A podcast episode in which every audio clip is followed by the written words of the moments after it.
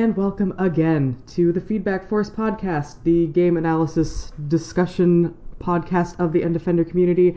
My name is Kelso. Hello. My name is Kyla. I guess I'm Thanarod. Maybe. And I'm Carl. Awesome. Thanarod is also Chris, as the only I guess person that's who true, didn't give yeah. his real name. I, I don't right. really know, like, yeah, fine. You're That's- being being real mysterious this week. I like it. So, yeah. How was your guys' um, past couple weeks? Who wants to talk about it? Did anyone do anything cool? I saw um, Tomorrowland yesterday with a friend. Oh, was that?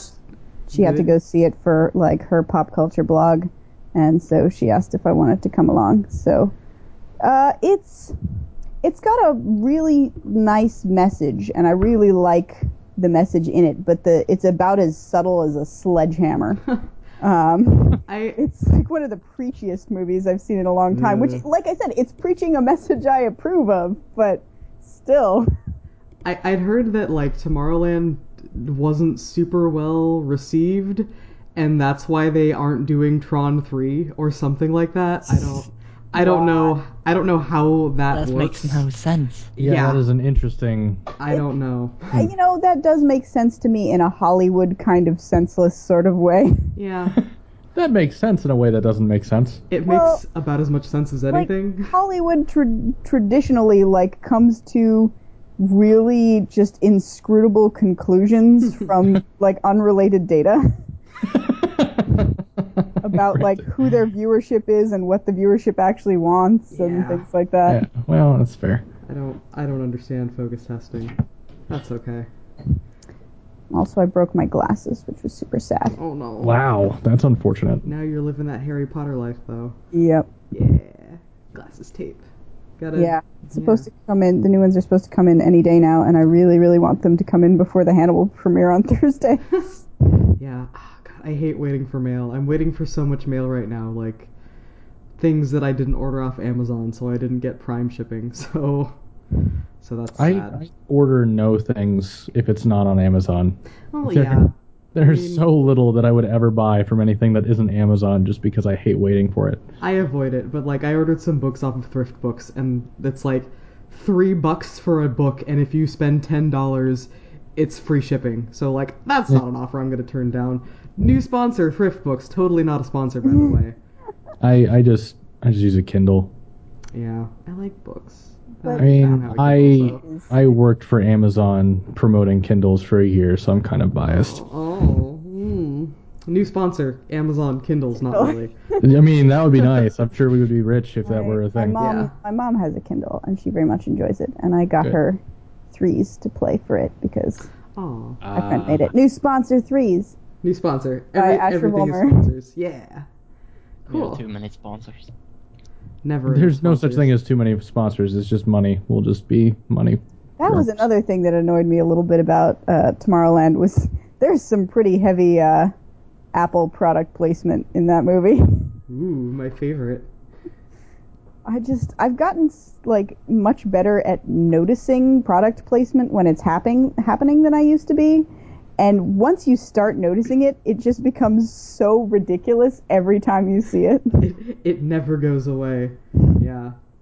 I feel like I've been seeing that, like, sometimes I'll be noticing it a lot, but, like, lately, since, um, since we did, uh, Alan Wake on Sunday Game Club, I've been, like, I've been noticing it and thinking about it a lot more than usual. I'm like, oh, this is, I was about to point that out as like Alan Wake was the first video game for me anyway that like actively called my attention to it where there are just really overtly stated symbols of real things yeah. but not everything is a real thing so it, it just stands out when that happens So you get, like, like, big chomp chips or whatever the hell those chips Right, were and called. not only that but the like the big chomp chips we'll just call them that Okay. like the graphical fidelity of that bag is garbage Like, Yeah. the graphical fidelity of like the ford symbol in the car is Compared to- immaculate compared to like glorious energizer batteries in in high definition but they're just Yeah. like tiny tiny like oh oh by the Yep. way uh new sponsor big chomp chips tell your friends Yep. That was my problem with uh with Teen Wolf when I was watching it, which is like the new MTV Oh, reboot. oh my god, that has some of the worst product placement to the point where they're like practically saying slogans for their products, like as part of the Uh. dialogue. Uh, That sounds and like fun. the cars are shot like as though it's in a car commercial like you know with this like mm. super loving shots and like beautiful highlights and pristine cars is there, even though like- they've just been driving through the woods is there like a disclaimer at the bottom, like professional driver, close course, do not attempt? I would love that. well i mean it's a, it is a show about werewolves so i think they kind of assume that mm-hmm. most of the stuff is sort of fantastical and not to be attempted You would think that, yes. But there are plenty of people who, you know, I don't know. All, all, all I can think try to be a about, werewolf all I Yeah. can think about with things that shouldn't be attempted in Teen Wolf is like the original Teen Wolf, like surfing on a car thing, shouldn't be attempted. I, I recommend the the new Teen Wolf if you're in if you're looking for something incredibly dumb where hot guys take their shirts off a lot. Speaking of Ooh. incredibly dumb, have you seen the Kung Fury? Yeah. I saw I have not seen that yet. like a trailer or like an ad for it or something, but I don't know much about it. It's Sometimes you just gotta love Kickstarter. Yeah, it's it's a Kickstarter movie that made like a million dollars. Like they made just ludicrous amounts of money for just like uh, a short film, um, and all of that money went into like getting David Hasselhoff to do the theme song and like putting tons and tons and tons of of work into like special effects. And it's it's like a half hour long, and it's really enjoyable. Um, they are they like doing martial arts against Hitler or something like that? Yeah, yeah. Yep. Hitler's there. Um, and so is Odin. oh, the internet. Yeah, and yeah, it's it's fun and it's stupid and it's so short that it that nothing overstays its welcome. Okay. It is literally the internet's movie, it sounds like. Basically, Pretty much. Well, I haven't seen anything of that. I was gonna say I haven't seen anything that bad since uh, Snakes on a Plane, but then I remembered that I saw Jupiter Ascending in theaters, Ooh. and holy crap, was that amazing! I Uh, forgot about Jupiter Ascending. Listen, Ju- Jupiter Ascending is the most beautiful train wreck of my lifetime. That's okay. it was just, it was just beautiful. It was, it's, it's been a while since I've seen a movie that's that like sort of hilariously bad because it's earnest. Like so many movies these days are bad because you know, like they don't they're not trying to be good, you know, they're like, "Oh, ha, look how dumb this is." But this was like trying to be really serious and deep and it was just so bad and it was it was beautiful and wonderful and strange and I love it so much. You know, I, I actually I have heard that about about Jupiter Ascending that was that it like it gave a damn. I think that's basically It gave a the damn. the only good thing that like Red Letter Media had to say about it was that like that it wasn't you know like ew irony nee, nee, nee, nee. Yeah, it That's- tried real hard. yeah which I guess there's something to be said for that. And and visually it's also gorgeous. Like Yeah. the cinematography and set design stuff is is really really beautiful but that's sort of almost incidental. Yeah. There's there's only so much you Just can makes do. it worse. i don't know. It's it's entertaining as all get out though is the thing. Like it's not you know it's fun to like go watch with a bunch of friends to make fun of it but you don't i mean you go away having been very entertained for the time you spent watching it that's like what Mila Kunis and um uh a- attractive Channing famous Tatum? man- Channing Tatum, yeah. See, that's like probably my biggest barrier. It's just like two actors that are supposed to be incredibly attractive that I just don't find anything appealing about either of them. Um, That's Oh. interesting. yeah, I don't, I don't know. I think I'm broken, but I- that's You might okay. be. I Mhm. just like that it's uh it's like the first novel that a 14-year-old girl would write. And it's it's rare. Well, it really is. It I mean, really it's is. it's got the tropes. It's like you're a space princess, but you don't know it, and here's a man come to take you He's a from. merc- he's a mercenary werewolf Yeah. with wings, and he's broody. You know, like Okay, that's that's better. yeah, Wow. That is- Um, that is. That's Uh, a perfect description, actually.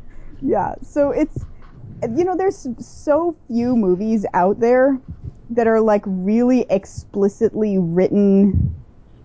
I don't want to say from a female perspective because I'm not talking about like necessarily just movies that have a female main character, but movies that like pander to a female audience the way that most action movies really pander to a male audience. Yeah, because it's like Right. I mean it's like hard sci-fi, but about things that ostensibly women care about. Like yeah, I mean, but but gloriously feminine fan service. yeah, I mean you're like saying all of that stuff about how it's you know the first novel that a 14 year old girl would write.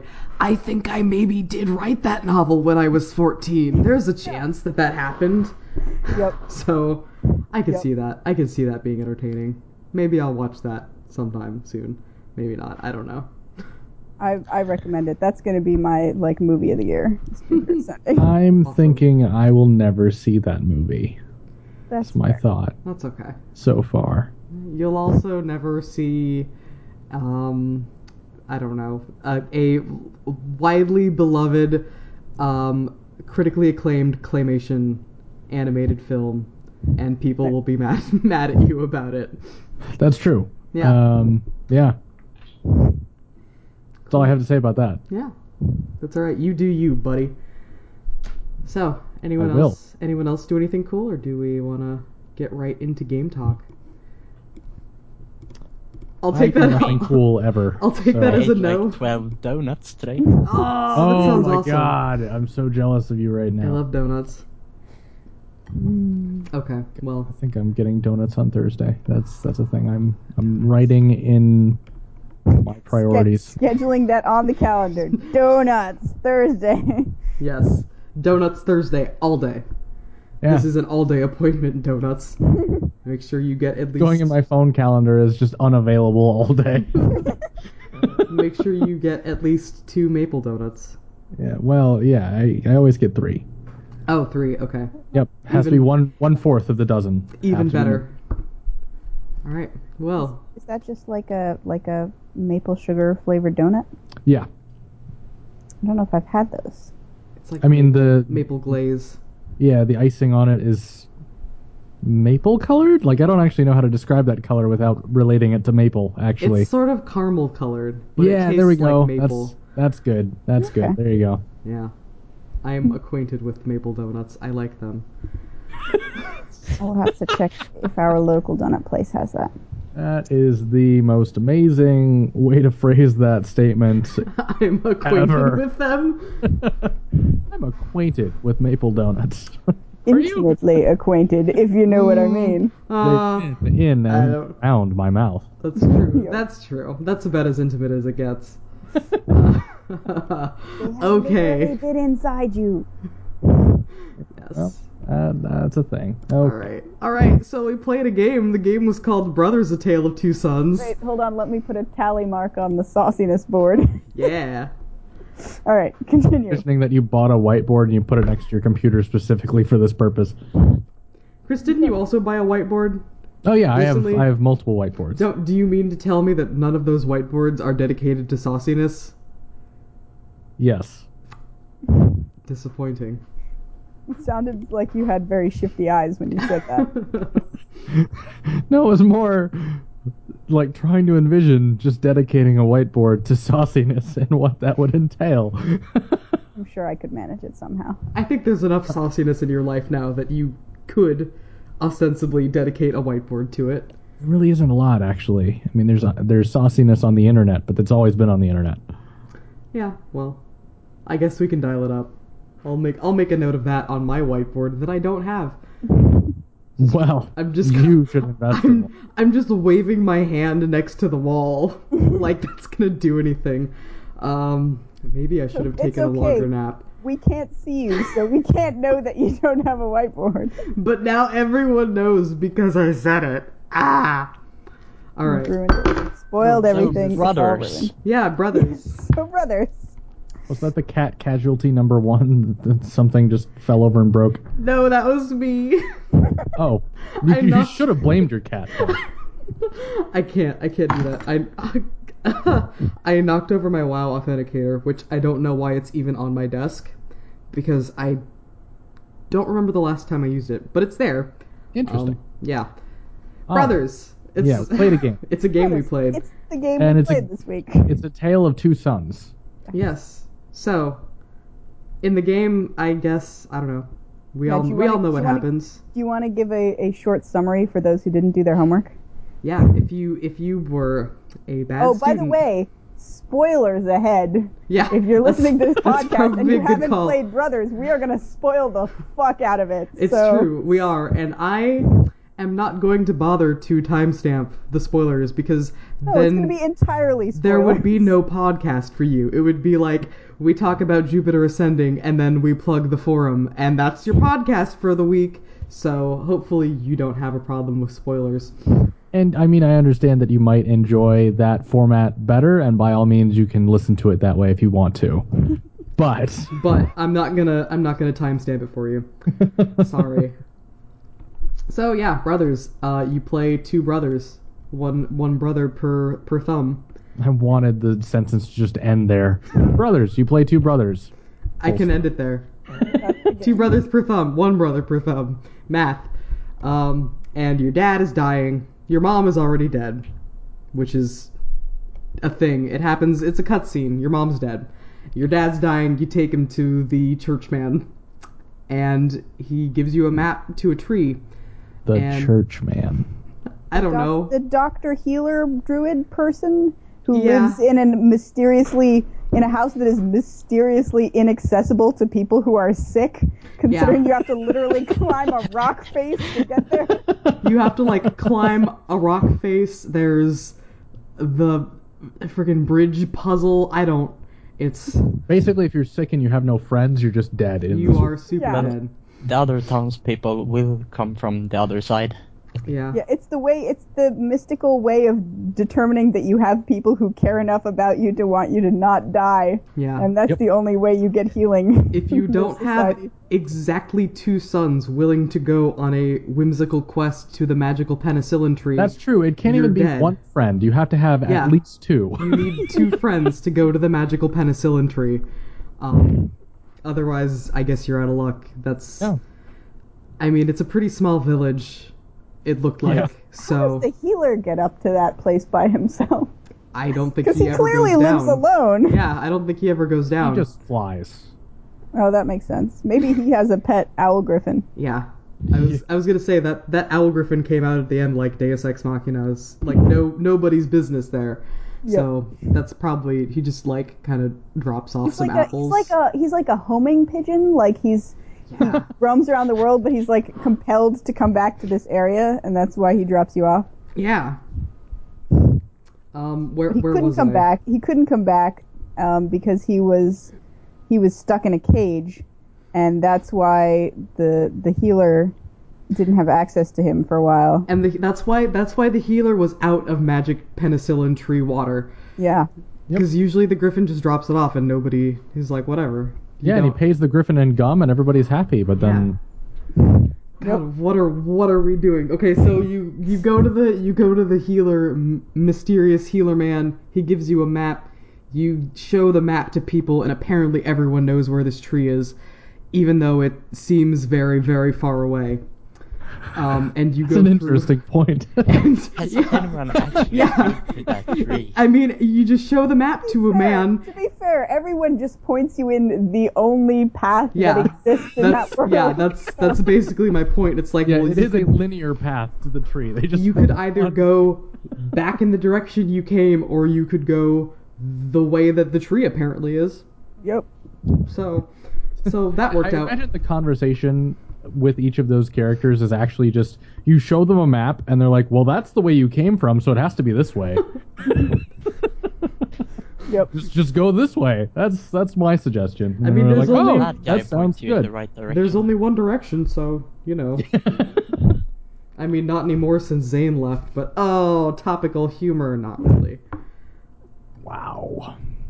Sorry. i went there these are these are the kind of high quality humor jokes you can expect from us While we summarize games. while we summarize games. I am ashamed of myself. Uh, so you go through a number of environments that are not necessarily related, and then and yeah, and there's a lady, and you think she's nice, but she's not. And then you get to the tree, and one of you's dead. One of your thumbs is dead. Uh, and then you bury him, and the magic bird brings you back, and you have to overcome the, the brother's death, and and everything's okay except that he's actually still dead. But your dad's not dead, so you and everything and everything's really not okay at the end. Not and even we'll a little probably discuss that. Yeah, but you achieved your goal of saving your dad, and that's all that matters because it's a video game. And that's the game. Yeah. Uh, Perfect. more more specifically, the one brother on each thumb slash hand. There's two controls. There's movement for the thumbs, so the left thumbstick is moves the older brother, right thumbstick moves the younger Yeah, brother. I forgot And then there's an interaction button On on, the the, trigs. triggers. So you know, older brother interacts with the left trigger, and younger brother interacts with the right trigger. And let me tell you, that is exactly as infuriating as it sounds. so did? Yes. You had some trouble with the controls, right? Yeah, let's talk. Let's talk about the controls since a lot of Let's people, talk about the a lot of people seem to want to talk about the controls. I think Carl and I will find something to agree on in that that was just ridiculous. Well, in As- the ending, I quite liked it, Hmm. but it was very far into the game. I actually never got to a point where I felt comfortable with it. I was mixing up which brother was which almost the entire time. So There were a was couple- older brother like like uh, dead and immobile, and you're like, why can't I move him?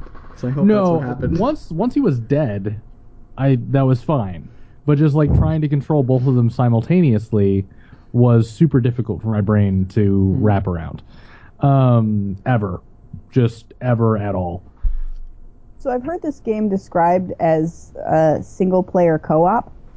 Um, and it sounds like you don't cooperate very well with yourself, or at least your hands don't. I mean, that's fair.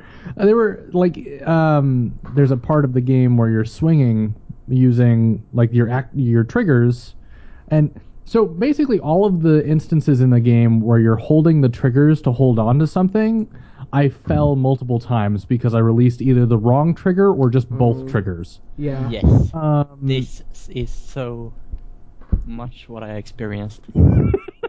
and that goes for objects too. Like there are so many times where one brother has to hold an object, like a key, for example, or whatever, and I would just drop it a few times trying to get it to where it needs to go, just because I would just release it. Like I just wouldn't want to hold the trigger the entire time. I just want that to be a toggle. Um, I definitely agree on that. I remember. I I think it was even probably the same key. Just like picking up the key. And like just not holding the button, just pressing it, and then I get to where I need to be and be like, "Where is this key? Like I have it, I swear. Is it? Do I have an inventory that I don't know about?" Yeah. Ugh. So that I I appreciated what it did. I thought it was actually done relatively well, but um and I mean it, it plays into some some interesting things toward the end of the game when the older brother dies. But yeah, I never had a good time with the controls specifically. There were a couple really brief instances where I felt like I just started to grasp it, but it was mostly just when I was rowing the boat Yeah, the tank. con- It lends itself well to tank controls. That Yeah. Right, exactly. Like I figured out how to play it with tank controls essentially. um but like the rest of the and and even that wasn't perfect. There were still times where I mixed that up during that sequence, but only like a couple of times. Weird. Most of the game I just struggled. That's interesting. I didn't have as much trouble with the interaction triggers. Like I almost always sometimes I would end up holding I would be holding both of them and I would have to take a couple seconds to think about which one I was releasing before I did it. But for the Yeah. most part what mostly tripped me up about the controls was just the movement. Like I would be trying to move and I I was on, you know, my, the sticks were mentally reversed in my mind, so I would be trying to move them both towards the center of the path, and they'd be mo- both moving off towards the edges, and Yeah. I'd have to like Yeah. stop and move one of them to the center on the correct side, and then move the other one, and Yeah. then go forward. It's Yeah. like that that having to like reset. Like, okay, you go here and you go here. Now I can move again. Yeah. Uh, one thing I did notice with the with the interacts and the the fact that you mostly have to hold them was that I would find that I would just like claw death grip my controller long after I was allowed to let go of the interact for that prompt. I'm like, Yeah. what am I doing? What am I still holding on to? Nothing apparently. And I, I just so the Kyla, what you describe is like you had to stop for a few seconds and really think about which trigger you have to release. that was me every time. Like not not just like a few times, but like every single time. I'm just like, wait, wait, which trigger is this? Like every 100% of the time. It was So, really so fun. actually, here I have a. This is a, I think, an interesting question. What controllers did people play it on? Because I used like an off-brand Xbox controller where the sticks are not actually completely symmetrical.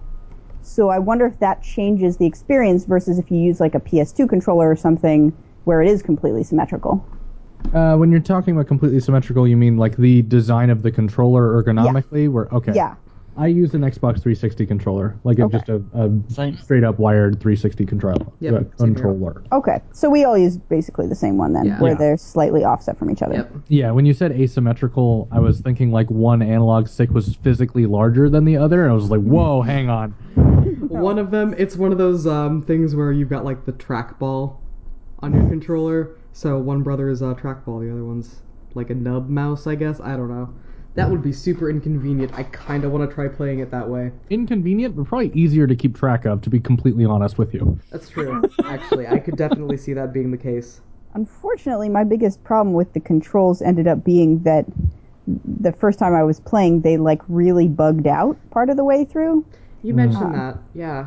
And uh, so I was playing, I was going through the like Ice Town level, and I was doing the part where you have to fucking like pose behind corpses of dead people for, uh, for, That was like a bad idea. So that yeah, the monster to wouldn't escape see the Yeti. you. Yeah, to escape the Yeti. Yeah. Um, but like I would, so I would do the pose and like feel the controller vibrate as the Yeti goes past, and then it would just never release from that state.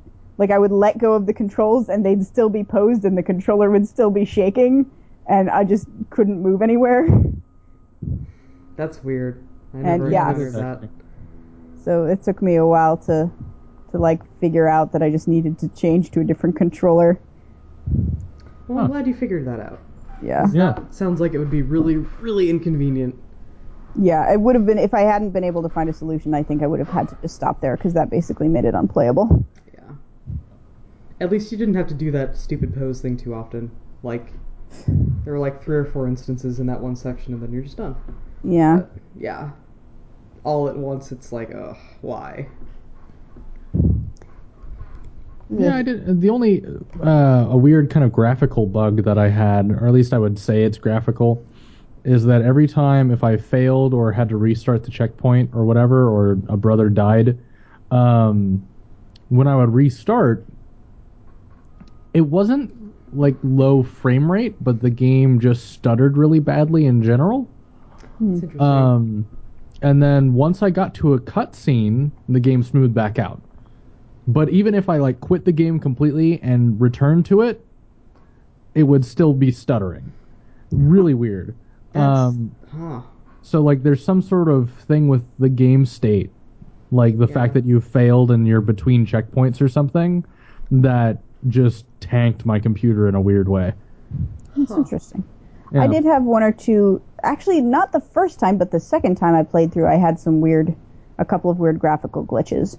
Uh, one of the funniest being that I tried to sit with the two brothers on a bench at one point, and the older brother, like his Y coordinate, because there was like a tree branch overhanging the bench, his Y coordinate got messed up, so he sat on the branch. Yes! Nice. Sweet. Um, That's also, I learned that the uh, the griffin owl is in that tree scene the entire time because I had like a black shadow of him just crouched by where the grave end up ends up being, um, Oh, just interesting. just like on in this on the scene, just pitch black there the entire time, kind of curled up until the until the owl actually shows up and then it disappeared. Interesting. Hmm, we're on to you, game developers, hiding Yes. your griffins. Yep. Gives a little insight into how the programming for that sequence probably is put together. Yeah. right. You know, I had I don't know if we're talking about graphical issues. I don't know. Uh, There were maybe a couple cutscenes where like textures just didn't load in and lights didn't load in, so there would just be like p- like pitch black objects just sort of in the scene. Like, oh well, there you go. Or other other things where they're like the lights didn't seem to be linked up correctly. Like uh, in the cave section, I know there was one section of wall that was super brightly lit. Yeah, I saw that too. The same, yeah, it was probably the same like one. one rock that just didn't have the shader on it. Yep. Huh. I don't think I saw that. Interesting. Yeah. But Yeah, not. I mean, these I are saw that. these are small nitpicks. This is an Yeah. indie game, Oh, yeah. so this is entirely forgivable for a game of this scope. yeah, for sure. Is it an indie game? It's. I think it's a pretty small team, right? Like It's the a credits small weren't. team, yeah. The credits were not very long. I consider like. I guess I don't know anything about their budget or anything. You said they were working with like some kind of really famous Swedish director, right? Yeah. We should talk about that. You should tell us about that, actually. Yeah. What Who you this wanna guy? know? What is what is he? What is he known for? Like, what's his what's his deal? I mean, he's made several really big Swedish movies. I don't Does- think he's done anything other than Swedish movies, though. Does he normally do like like kids movies or adventure movies or I mean, he's done most of the thing is like comedies, okay. and some are like. He made one like very deep drama about the little kid. Interesting. Because I know you mentioned the camera um, in your in your post about the game, and I like definitely agree with you. The camera angles were all very very specific, um, and I liked it. I like what that did. Yeah, this is definitely like of games that I would describe as cinematic. This is certainly up there. Yeah. Yeah, in, definitely. in that it feels like there are a bunch of like very tightly controlled camera angles that like give you specific vistas that you're supposed to look at and things like that. The I feel like- benches being the obviously the most obvious example. Screw the benches. I love the benches. Screw the benches.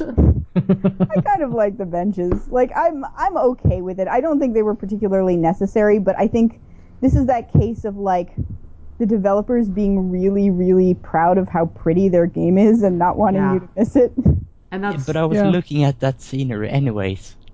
Well, that, I but mean, it gives you of the perfect sequence- camera angle, man. Yeah, and most of the benches stuff like shows you a like a particular angle that is difficult or impossible to get just like in normal walking around, and b it usually shows you where you're about to go, so it does kind of serve a a gameplay purpose in that it's like okay, the next area is, that you're aiming for is this. Not that it's like easy to get lost, so it's you know not that useful, but I would like to hear of of someone getting lost in this game. yeah. I would really love to hear that story. um, oh, theoretically be possible, but it's it's Would it such be? a linear game that it's yeah, I have a hard It time. does a pretty it. good job of also like closing the gates behind you, so to speak, and making sure you can't backtrack backtrack very far. So I don't know. I don't- I don't really Sometimes find that possible. Actually, um, You think so? yeah, well, because the first time I played, um, like the first thing you do after you drop off the dad is you go towards the town, and there's that bully on the bridge who like won't let you through. Right. Yeah. But the guy. first time I played, I didn't go to the bridge first. I went to see because I thought that was the way I was supposed to go. So I went to what I thought would be the like side path by the river. So I didn't know the who the heck that bully even was because by the time you cross the late. river, he's gone. Yeah. And so like I'm just like, who is this guy who just like ran in front of me and jumped over the fence and like closed it? Like what the heck is? what's your problem, guy? Yeah, I kind of missed some context Yeah. there. I mean, granted, there's not a whole lot of context to have, but it, it Yeah. felt it felt weird that I'd missed that scene. And then when I realized it, I tried to go back, but you can't go back up that bank once you've gone down. yeah. Mhm. So uh, I'm like, well, I guess I just missed that content. And then when I played the second time, I made a specific point of going over there to see what I'd missed. It's interesting because this game is so linear that it's practically on rails, and yet the environments and the cameras makes it feel so much like an adventure. It it's it's a weird sort of like cognitive dissonance where I don't know. I it, it's, it's Aren't hard most to recognize adventures those. kind of on rails though? Yeah, I mean, I would if you think of something like you know, like when um, and mostly walking, they talk a lot about you know what what is an adventure and what defines an adventure. So if you think of like you know King's Quest or something, Mm-hmm. it's there is a series of things that you need to do in a certain order, but the game doesn't really direct you to that order at all. Right. You just kind Right. of wander around until you figure out what that order is. you just kind of Yeah. use things with things until things happen. Which is yeah, Right. which is the game. Whereas in this case, the game is like do thing A, now do thing B, now do thing C, now do thing D. You know, like Yeah. I I guess just for me personally that's there's not a really big distinction there. Like I would just prefer the latter 99% of the time because ultimately all I'm doing is randomly experimenting until I figure out A B C D Yeah. in the traditional adventure game. Whereas if the game just told me what A B C D was, I would have the same experience doing A B C and D and I wouldn't have the frustration of looking for which order I'm supposed to do the stupid things in. So like for me personally, I get the same adventure feels either way because I still feel like I'm on rails when I know there's a specific order that I have to do it in and I don't know what that order is yet. I know that I'm on rails. The game is just making me figure out where the rails are. I don't. Is I it the same like- thing about like a game like Kingsfield? Hmm, Do you feel still feel the same? Um, I don't know. there are a lot of sections of Kingsfield, and maybe, well, no, yeah, there totally are that you can mostly just skip. And so, like, there's an ideal way to get everything, and if you don't get everything in the game, you're notably weaker. So it's harder to complete the game. But there are lots of sections of, of a game like that which you can just skip. And the game rewards you for going and finding everything, obviously. Um, and so that's what I think of when I think of an adventure with freedom is that there is a path to take, but there are a lot of branches off that path that you go up the branch and you come back down maybe, but it gives you optional things that you can do that you can kind of create your own adventure in that sense. So I that's that's how I feel about it. This did have a couple optional, like almost mini game like sequences where you would like discover something slightly off the beaten path and you could choose to do it or not. like the bunnies. Hmm. Like the bunnies, like the like ice Bunnies for turtles. bunnies were very cute. I love those Um, bunnies. but yeah, the like turtles, the like yeah. the ice turtles that you can save. The the guy who's hanging himself, which I tested the second time, you can choose to just let him hang himself. If you wait, he just dies. That's true, and I, you know, the first time I played this game like a year ago, I was like, I gotta save that guy. This time, I got up to the guy and I was like, I should let him die just to see what happens, but I couldn't bring myself to do it. so, I don't know. I don't know if that says more about me or about the game, but either way, there you have it. I, I found that I did very few of those optional things. Like the the Did things you let that I that man die? No, I did Okay, save him, but I didn't. good. I didn't get the music box and make him happy or somewhat happy. Um, Oh, you I, Did you didn't- let the bunny get bullied? I didn't let the bunny get bullied, but that was by accident. Oh, I, uh, Kyla and I were talking about this last night. Um, that sequence where you, the you're trying to raise a bridge and you see like the hamster wheel next to the bridge, and the hamster thought you wheel. had to put the bunny in it, huh? Yeah, exactly. That's what I thought. Because I the the sheep just sort of meander around so slowly that I didn't think it was possible that a sheep would run in the wheel. I did the exact same thing um, the first time I played the game, so yeah. So, so the first thing I tried, and and this was also the first thing Kyla tried, I think, was that I needed to put sheep on the bridge and weigh the bridge down. That was my first thought. I did the same. I also did that. Yep. Yep. that failed, and uh, I I tried. It's like game logic. And the thing Right. needs to stay down. It makes sense. Right, that failed. Although I did try with every single sheep because I really enjoyed the animation of the sheep ragdolling down the bridge when the bridge Yes. started to raise. Um, Did you and make then, the black sheep?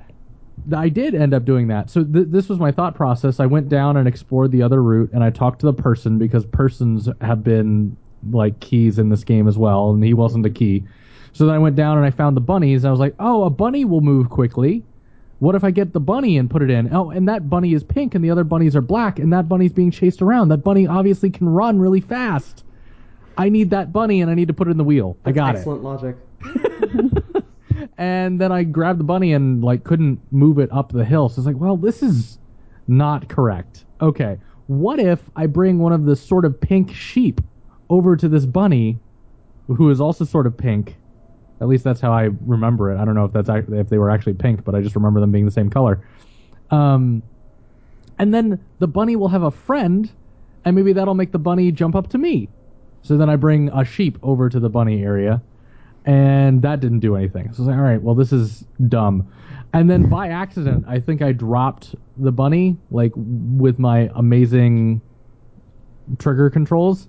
I think I dropped the bunny into the the soot Mhm. and turned the bunny black. I was just like, oh, that's all this was. Wonder if I could do that to the sheep, and then I just did that to the sheep. I was like, okay, well, none of that was a solution. And Wonderful. you got an achievement. I, I got, I got You two. got like two achievements. Yeah. Yep. So Um, you you got something for for your There are- trouble. There are Yeah. two Spawned an and a half extra sheep. achievements on that screen. Like that is a very tight grouping of achievements. It's true. so then I was like, all right, well, the only, literally the last thing that I have available to me is to put a sheep in the wheel, and then that worked inexplicably. I also So- got the bunny one the first time, sort of by accident, in that I was uh, I, I had gone that way first because I always try and go the way that doesn't look like the correct way 1st um, because adventure games. Yep. Um, and I saw like, okay, there's a bunch of bunnies running around in circles. Can I pick any of them up? Can I like interact with them in some way? So I just I was trying to push the interact button a bunch, and it seemed like the younger brother could pick up the one bunny. So I'm like, all right, yes, I can pick up a bunny. Is there anything I can do with this bunny now that I've picked it up? Because it, I clearly I can pick it up, so I should be able to do something so with you it. should be able to use bunny with Yeah. X. Yeah, Yeah, I should be able to exactly. use bunny with X. And the only object, other object of note in that screen seemed to be the fire pit in the middle. So I'm like, can I drop it in the fire pit? And it did. And it was like, oh look, now it's black and it it's playing with the other bunnies. And I got an achievement that was it's called like what is that called? Like socialization or something like that. Yeah, Something something, like like that. And I'm like, You oh, you defeated the bullies by making Yeah. the bunny the same as the bullies. Yeah. Yep.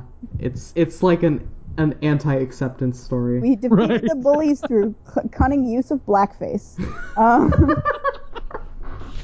the, uh, Just like real life. That's so Yeah. bad. Oh um, boy. So yeah, so that that being the only like interactable thing, I used it, and then sort of after the fact, I realized that there had been some embedded narrative going on, like in that scene. which, by the way, like for those of you, the Shikandero gets gets a gold star A plus for having done the Henry Jenkins reading homework. hmm But embedded narrative is a thing that's mentioned there that I think this game does really well. Um, in, in, in fact, does in many ways better than its actual just like cutscene straightforward narrative. I feel like the embedded pieces tend to be more powerful than the parts that are explicitly stated. I would agree with that. Do we want to get into this the narrative and the and the tone? Because I have so much to say about that. But if Yeah. we if we have other stuff to, to keep going on this thread first, that's fine too. I, I think we're it sounds like we're ripe to get onto narrative and tone. Yeah, it's just I think it is interesting that there are so many people who, uh, yourself included, um, who will like find see two paths and just automatically try to take the one that looks less likely to be progress. And I will only ever do that if I think there's some sort of like power up involved at the end of it. And because I know Brothers has no power ups, like there's nothing, Yeah. no reason to look for that. I just skipped all of the optional stuff that you mean didn't you like didn't try to pull on my get the heartstrings. flame gauntlets? Come on. Yeah, yeah, no, I, I, I, didn't. I, I looked at the achievements that you know after the fact, um, and let me see these again. I got four achievements. Um, I made the inventor dance because I thought that was a puzzle that I needed to solve for something. I thought that was the the next step is moving the stupid windpipe thing around. Um, I sounded the giant horn just because it was there. I missed the giant horn. I was looking Really? for it and I missed that path. Huh. I yeah, it was somehow like instinctively that's the path that I walked down, and then it, there was a giant horn. I was like, all right, I guess we'll see what this does. I wish it was progress though. Um, and I did the black sheep and the bunny buddies. So I did four things that were optional, and two of them were well, mostly all four of them were basically by accident. Oh, you didn't do the turtles? No, I, I didn't know any. Like, I saw a turtle with ice on its shell. I was like, oh, that's cool, and just continued walking. Yeah, it's got it's lost its babies. You can reunite it with its three baby turtles. That mama lost all of her children because of you. Yeah, that's too bad. I, I had no clue that that was going to be an interactable sequence in any way, and I just kept on running, following Spider Witch, yep. who uh, was not only a lady, but also Gollum and the spider. Yeah. That's some that's like some pretty dense villainy person. right there. Out of, out of curiosity, how did everybody else do on the on the achievements? I think I got eight out of twelve, but that's g- like knowing the second time, going through it twice, and like having looked at the list the second time and being specifically on the lookout for some of them. Uh, I don't know. I I'm probably close to what you're at. So there's let me see if I oh god let me see if I can name them all. So there's the the bunny uh, turning the bunny black and turning the sheep black. hmm It's two of them. There's the Uh, Lovebirds one, which I didn't Lovebirds. even get on my second one. I must have missed it. I I looked that up later and I did what it told me was necessary to do for that achievement and didn't get that achievement. Okay. So um, I don't know, but Because uh, I, I thought I interacted with both birds, but maybe I just did Yeah. it wrong. We know. are what's wrong with video games right now. I just want to point that out. I looked up that achievement and I did exactly what it wanted me to do, and I didn't get it. I'm really upset by this. Well, no, I, I was just confused because I like I, it wasn't that I looked up the instructions and then performed the instructions. I had done those things Oh, interesting. the first time through, and I just see. didn't get it. Yeah. Um, so I don't know if the fact was wrong or what the if I just had done it the wrong way or whatever. Um, there's getting the music box for the Hanged Man to Right. uh, to cheer him up is one of them. hmm Um, the uh, there's sitting on the bench near the whales that makes them like do their whale song. That one's cute. Oh, Uh, there's um, like behind the curtain when you start off on the boat. Um, you can go to the right under a blood waterfall and see like a secret ceremony that the goblin people are doing. Yeah. yeah, because I really wanted to just drive my boat underneath blood waterfalls all yeah, day exactly. long. Right. And literally fill the boat with blood so that I'm sitting in a pool of blood while I'm rowing a boat. There's uh, there's one where in the that church graveyard place, if you interact with the statue for a certain amount of time in a certain way, you see like a shooting star, Oh, that's how you get that one. Oh, um, which I thought I had done as well because I, I tried interacting with it with both of them the first time through, uh, but maybe I just didn't hold it long enough. You have to hold it for like six seconds or something. Yeah, that's one of Um, the three that I didn't get. There's one, and this is kind of, I feel like, uh, terrible, and I missed it. If you, while you're carting the sick father to the, um, like to the doctor, you can run off with the younger brother down to the shore and skip rocks. wow. Take a break from taking your sick father to the doctor to skip some rocks. That's Good. what. It, That's what you took a break from adventuring is? Like, I'm not adventuring yeah, I that thought- point of the game. I thought that literally one was, delivering like, my father sit to on all the who I hope saves benches. yeah, that's Yeah. what I thought it Yeah. was too. I thought that would be sit on all the benches. It is not. Now Uh, we know. Nuts, there's actually. that that's there's the the thing. one where you um, throw the ball down the well. Yeah, I did that one on my second playthrough. I was like, I'm gonna do this bad thing. And I did it. I, I did it, and then I just felt bad about it. Because that little girl just starts crying. I'm like, Yeah. oh no. There are consequences to my actions. Um, there's sounding the giant horn. Oh, I'm missing two of them. Which The, two the of I The turtle missing? one? Did you mention the, The two, yeah, one? there's the turtle. There's the save all the baby turtles. Uh, Uh, I don't think you mentioned. I mentioned it, but I don't think you mentioned it that you can make the inventor dance with the oh windpipe yes, and thing. make Oh, yeah. the dance. Yeah, so that's all of them. Yep. Yep. Yeah. So I missed the giant horn because I was looking for it but couldn't find it. I didn't get the Lovebirds one, even though I did the things where you're supposed to like free the one bird and then look through the telescope for the other bird. Yeah.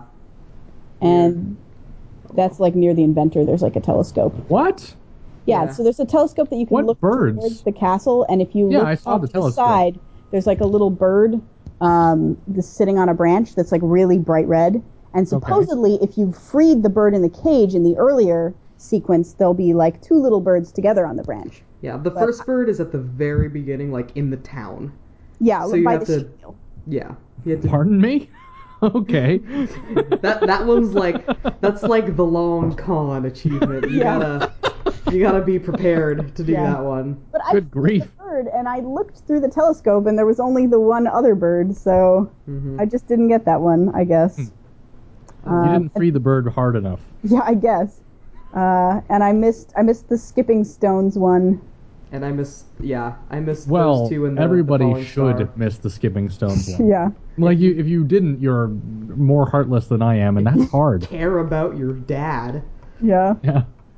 I, I just I like the way that it's phrased. Like it literally says take a break and the flavor text is you took a break from adventuring. Right. Yep. Like no, I I was delivering my father to a doctor. That's Yeah. not adventuring. My dad is dying. I was being responsible. Yeah. Uh, and then the shooting star one was the other one I missed. Yep. Cool. All right. So, So, yeah, narrative onto- and tone. Yeah, on to the thoughts about the narrative. So, so I have. Oh wait, one more thing about the mechanics first, since we just like barely touched on this, but I really want to point it out. I think hands down the best thing about this game, and the one thing that like really like elevates it for me, is the way at the very end of the game where um, you have to use the older brothers interact to make the younger brother like live up to what he needs to do. Yeah. Like that was really powerful. That was I it was had a nice bit problem of with that. full circling. You But had a yes. problem with that? Yes, I think it was just too abrupt. I would Yeah. like some smooth transition of that. I mean, they have the whole sequence where you like try to go to the water and then you can't do it, and then like the mother, which probably should have been the brother's ghost, comes to you to be like, "Hey, you need to do this." Like, I, I that was sufficient. I spent a, an inordinately long time at that water, like knowing figure that out the what to water do. was yeah, knowing that the Yeah. water was my only too. path, and the younger brother kept like shaking his head. I'm like, no, dude, your mother told you to fucking do it. I, I actually Just get in the water. I had did the same thing. Yeah, I think all of us did that. And I but think- I still, it was still worth it for me though. But Yeah. that being said, if it had been the brother, or even if they were to, no, it, it would basically have to be the brother solo. Like I could see, maybe they work the mother's ghost in there somewhere, maybe right before it. But if the brother, the older brother, came back as a ghost and was like, "Hey, look, you have to do this thing," um, then I might have thought about using his button to do it. But I had no idea that's what the game wanted of me. Yeah, exactly. Like I I thought that I had to just do it on my own with only Yeah. the younger brother's prompts. And I I guess I just didn't make the connection of like, I'm here with you in spirit or whatever. Yeah, exactly. So that that was the disconnect for me. I think Yeah. we'll end up talking about that some more when we mm, complete the narrative arc Yeah. as Yeah. well. Yeah, So- but they, I mean, they have the, uh, they do have that whole thing when the, the, the griffin drops you off, and then there's like a thing to climb that has two rocks on it, as though you still had the two brothers, but Yeah. you don't have the two brothers. I know, yeah, you that climb was the one, and that like that's amazing. And, but like at that point, I was still really, really angry about the the older brother's death because I felt like, and we'll talk about this more for the story, but I felt like that scene was like really manipulative, and it just annoyed me. Um, Yeah. and I was like grumbling about it to myself as I was playing, and my husband, who was sitting next to me, was like, "Okay, so clearly you have problems with this game. Is there like anything that the game could do at this point that would make you not hate it?" And then the thing happened where you have to use the older brother's control, and I'm like, "That, that is the thing it could do." That would make me not hate this game. The game did the thing. yeah because I like I wrote my graduate thesis about how you can provide characterization via mechanics, mm-hmm. and that's like exactly the sort of thing I'm talking about. Yeah. And I, I, so few games do stuff like that, and it like it really made me feel great to see that. So that made me really happy. That's good that it redeemed itself than yeah, a little but bit. In, in contrast to the story, moving on to the story, yeah. Yeah, uh, and I think we should probably shit. go through. Carl, we should probably go through like linearly and in detail how we felt as the game progressed along, and I think that'll help us describe our experience with each like section of the game as well because we've kind of jumped around all over the place and if somebody's listening to this and hasn't played the game they mostly have no idea about anything that we've talked Do- about Do you want to go first then? well, I think somebody who was actually bothered by the first scene should probably Oh. go first because it did not bother me that they fridged the wife Yeah. slash mother. But you can go for it. Yeah. So the the very opening of the game, like pretty much the first, so the very first shot is the younger brother sitting, standing in front of the grave, and then the very next sh- shot after that is the mother is drowning and the little brother unable to save her. Yeah. And I saw that, and it's at this point that is such a common trope that I was like. I rolled my eyes so hard, like I, it practically crashed the game. Like it was.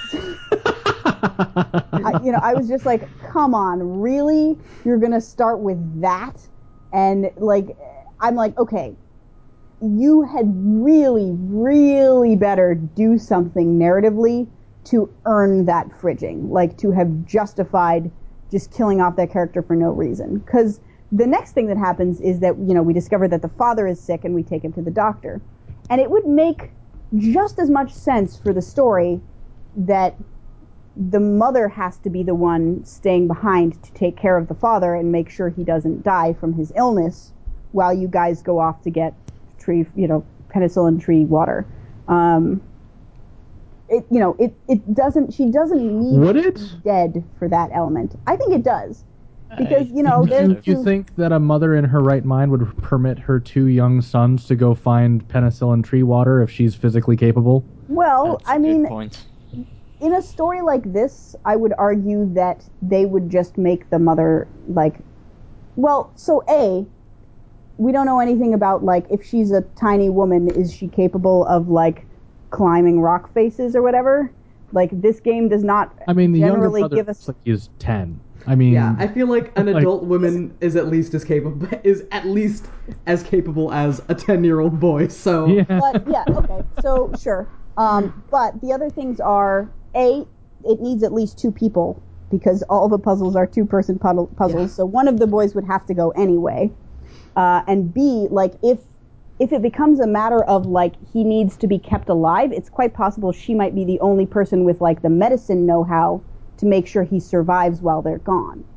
So it could easily be that like she needs to be there with him in order to keep him alive, and somebody else needs to go get this medicine.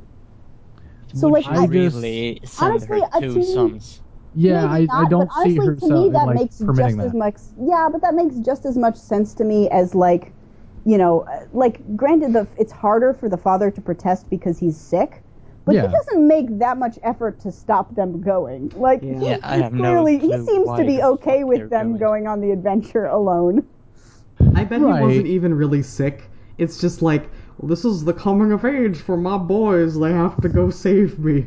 It's Oh, just a God. thing that everyone in this village does when their That boys would make are more sense. when their boys I are would like have that more. ten and sixteen. Yeah. like Yeah. I, I won't I won't say that it it makes sense that the father doesn't protest as much as he should. Like I agree with you, um, but I just like at least he's incapacitated for the most part. Yeah. Whereas a mother just being like, "Yeah, look, I'll I'll take care of dad. You two go to the magic tree with the penicillin water." Like, no. If she's if she's like the only person in town who has the medicinal know-how to keep their father alive, she knows at least two people who are in debt to her that need to go and, and go get this. Like, you know what I mean? That Like true. that Yeah. makes way less sense to me narratively. Not that not that dad and medicine man made sense, but it just made more I sense. just think there would have been there. I I feel instinctively like there would have been better ways to write it that didn't involve killing off the mom character. Yeah. And I, it it felt like Can't to me with that. Yeah. they they killed off the mom to sort of raise the stakes. Like mom is already dead. Right, Now, now dad dad's is all they have sick, left, and and- if he yeah. dies, then they have no family. Exactly. And that's where I was like felt about it as well that it I don't actually have as much reason to save dad considering they provide no characterization mm-hmm. until they tell me that mom's already dead and younger and his like younger brother feels like it's his fault. And now I'm like, okay, I, I get why we're doing this. And dad's completely incapacitated, so even if he proste- protested really strongly, he can't stop us Yeah. So we're going like i that yeah. like clicks for me So I feel like that was that was their intended justification, and also they were trying to justify the fact that the younger brother is afraid of water, Yeah. which for me could have just just as easily been he can't swim. Like people Yeah. sometimes just can't swim. Like Yeah. I'm not sure that needed an emotional justification, but whatever. yeah i i agree with that and he's he's young enough that he doesn't really need a justification, I think. But Right. Yeah. yeah i mean that being said like yes the fridging fridging the mom in water happened to be convenient but for the way they structured their story i think it was somewhat necessary um So I think there would be a better, like, there's probably a better way to redo the whole thing in such Yeah. a way that it doesn't require the the mom slash wife to be fridged. But I think it requires more than just, oh, she's alive, let's put her somewhere Mhm. to make that work. I think it does make it weaker unless you redo, like, restructure a lot of different things along the way. Because I mean, if she's alive and she's just not not there, then she's still in a way effectively fridged because she's just not there. Yeah, exactly. I, and I, I just, I struggle to see any way they can justify sending the two boys on this quest alone if the mom is alive and healthy as well. Like, there's no justification. Well, what if they what if they discover like that there is, you know, that there that this cure exists and then they like sneak off in the night to go find it. Like they don't ask for permission, they just go off to do it. That would be I would be okay with that. I don't know that I like would that. care, like about the quest if that were the thing. I'd be like, what, what are you kids doing? Like, go tell your mom because she'll probably help you. Hooligans. Yeah, like I, I would just that fits better. So like Kyle and I were talking last night about how this could have been written as a lighthearted, cute, fun story throughout the entire game, and that would have worked really well for both of us. And I could see that being the beginning of this cute, lighthearted adventure that doesn't involve death and gruesomeness and brutality and bleakness and all of that.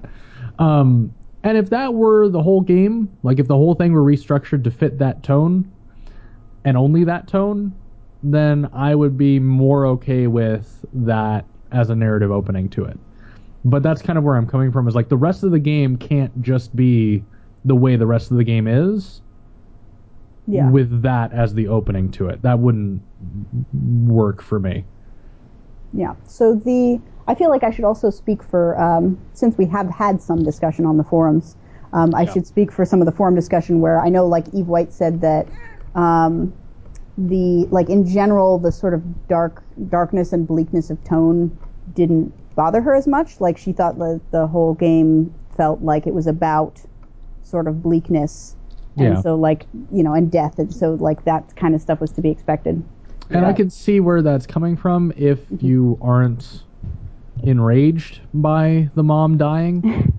I spent a sort of- good first, like, I, I spent up to about the troll mine part being just frustrated with that opening. Right, exactly. And so I think, and I'm I would be surprised if Eve White didn't, Yeah. considering who she is. Um, but that being said, like if if you just sort of accept that opening and you're not enraged by it, um, which is kind of where I was sitting,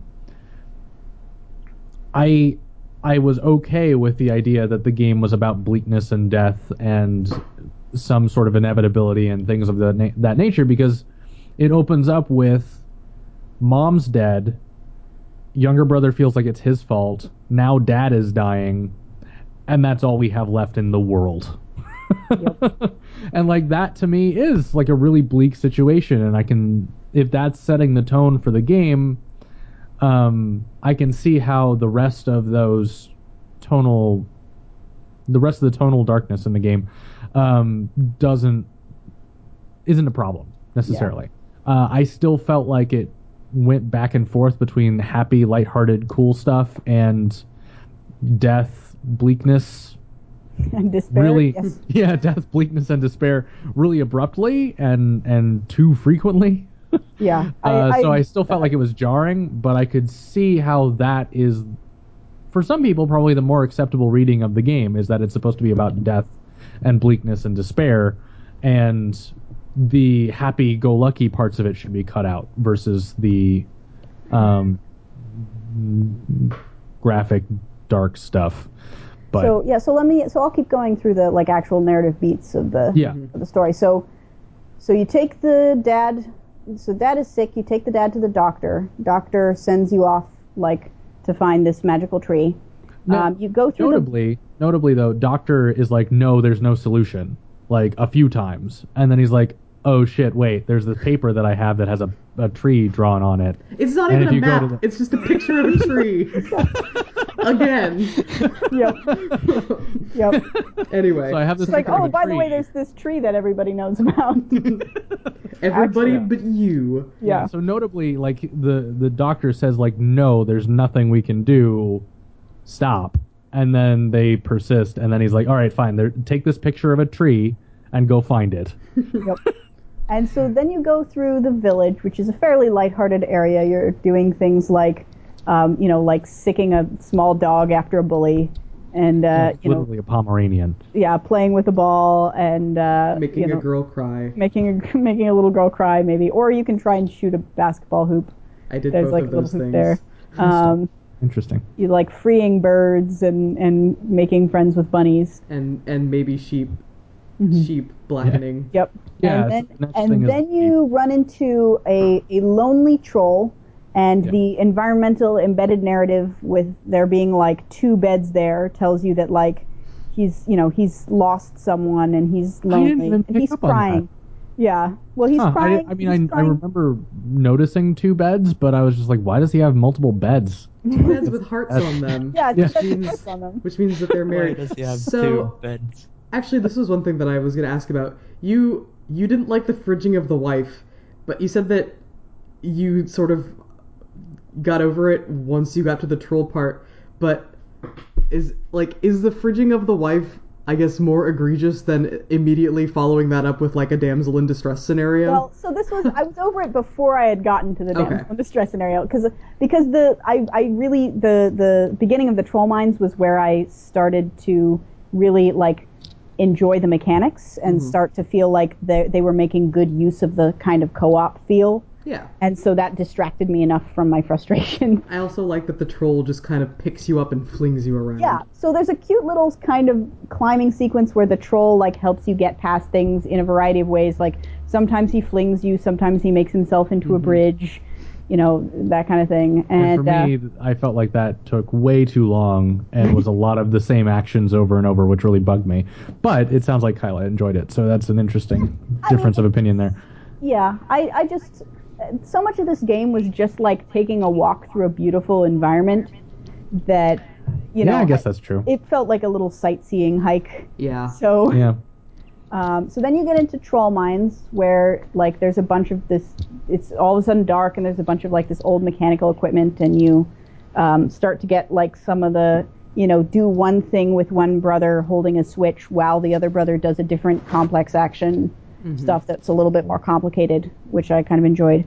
And then you run into like a lady troll being held captive, who gratifyingly at least is still very troll-like in a, in appearance. They didn't do that pull that weird thing where like the guy of the species is like really ugly and troll-like, and then the woman is somehow like super sexy for some Yeah. reason, even though she's also a troll.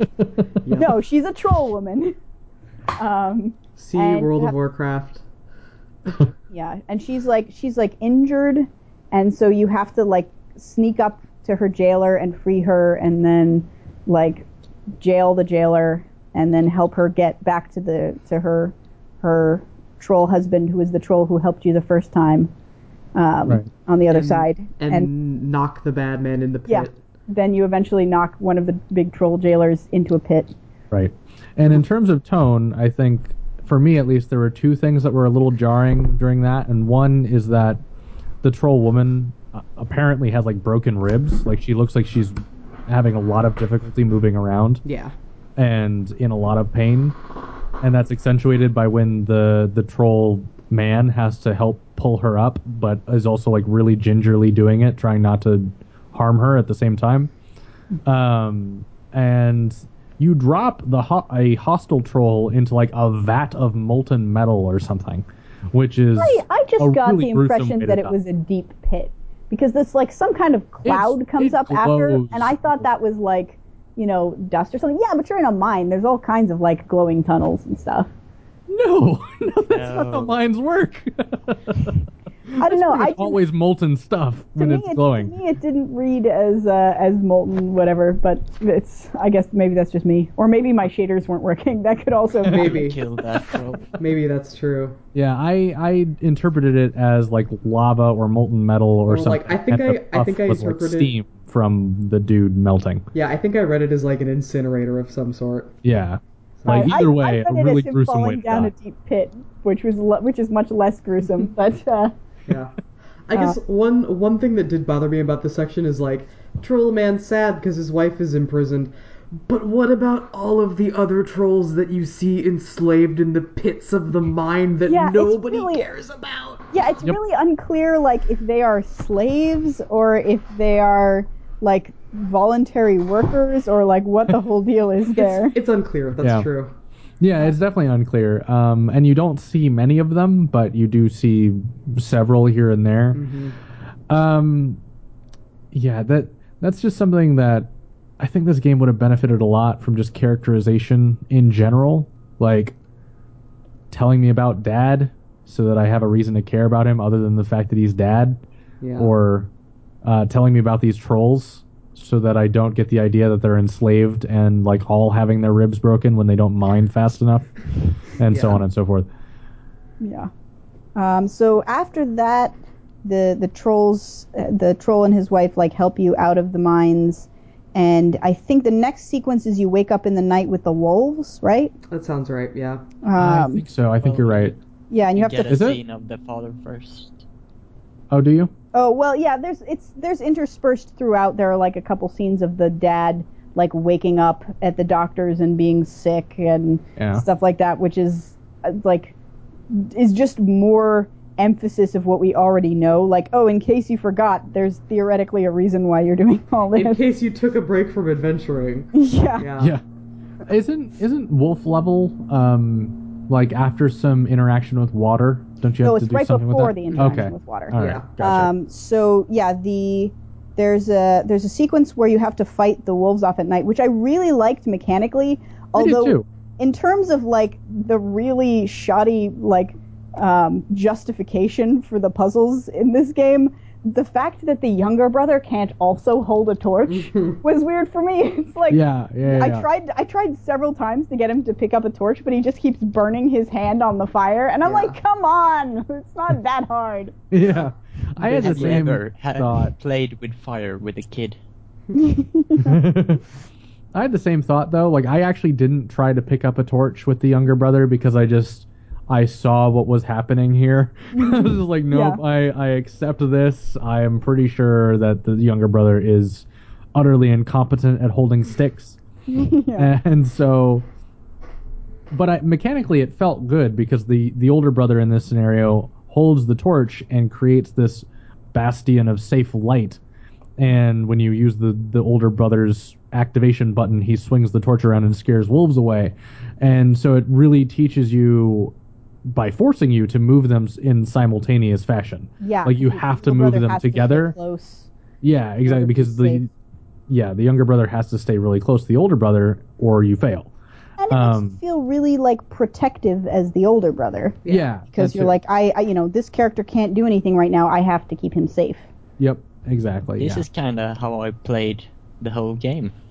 Yeah, I, I think they did. In general, I think they did a pretty good Yeah. job of making you feel like you know, older brother has to be very protective and is the stronger one and the you know more competent one and things like that. yeah. Yeah. Um, so then you go into like this old churchyard, and the uh, the guy from the church lets you through into like a rocky area, and you fall into the river. Uh, you Yeah. get chased by a wolf into the river, I guess. Right, right. Yeah, Uh, that's what happens. Because you threw your torch away. Yeah, Yep. because you were an idiot. Like an idiot, you threw your Like- torch away. Oh, there's a house here. I don't need this torch anymore. We're good. There to are be no fair, wolves. as soon as you get near the house, the lighting completely changes and it's like nearly daylight, Yeah, which was weird. But Yeah. okay, I'll give him that. yeah. So you go through a period of falling in and out of rivers. Uh, in a way that felt like like by the third time you randomly slip and fall in the river, I'm like, can we just stop? Can we just be more careful around rivers now? Can we just stop falling into the river? Yep. Um, and then you get that really weird, like hallucination dream sequence Oh well, before of the that, mother. I, I wanted to mention that I really liked the when you have the younger brother climbing on the vine, the vine snaps, and you have the older brother at the top picking the vine up and moving it horizontally, while Yeah. then you have the younger brother climbing up and down to avoid the inexplicable tree demons that sort Yeah. of spring out of the gra- mountain. The grasper. yeah, literally come out of the face of the mountain. Like we're just here now. We've just burrowed through this rock Yeah. I, I really with liked, our wooden hands. I really liked that segment, and I sort of wish they would have reused that mechanic. I actually hated it.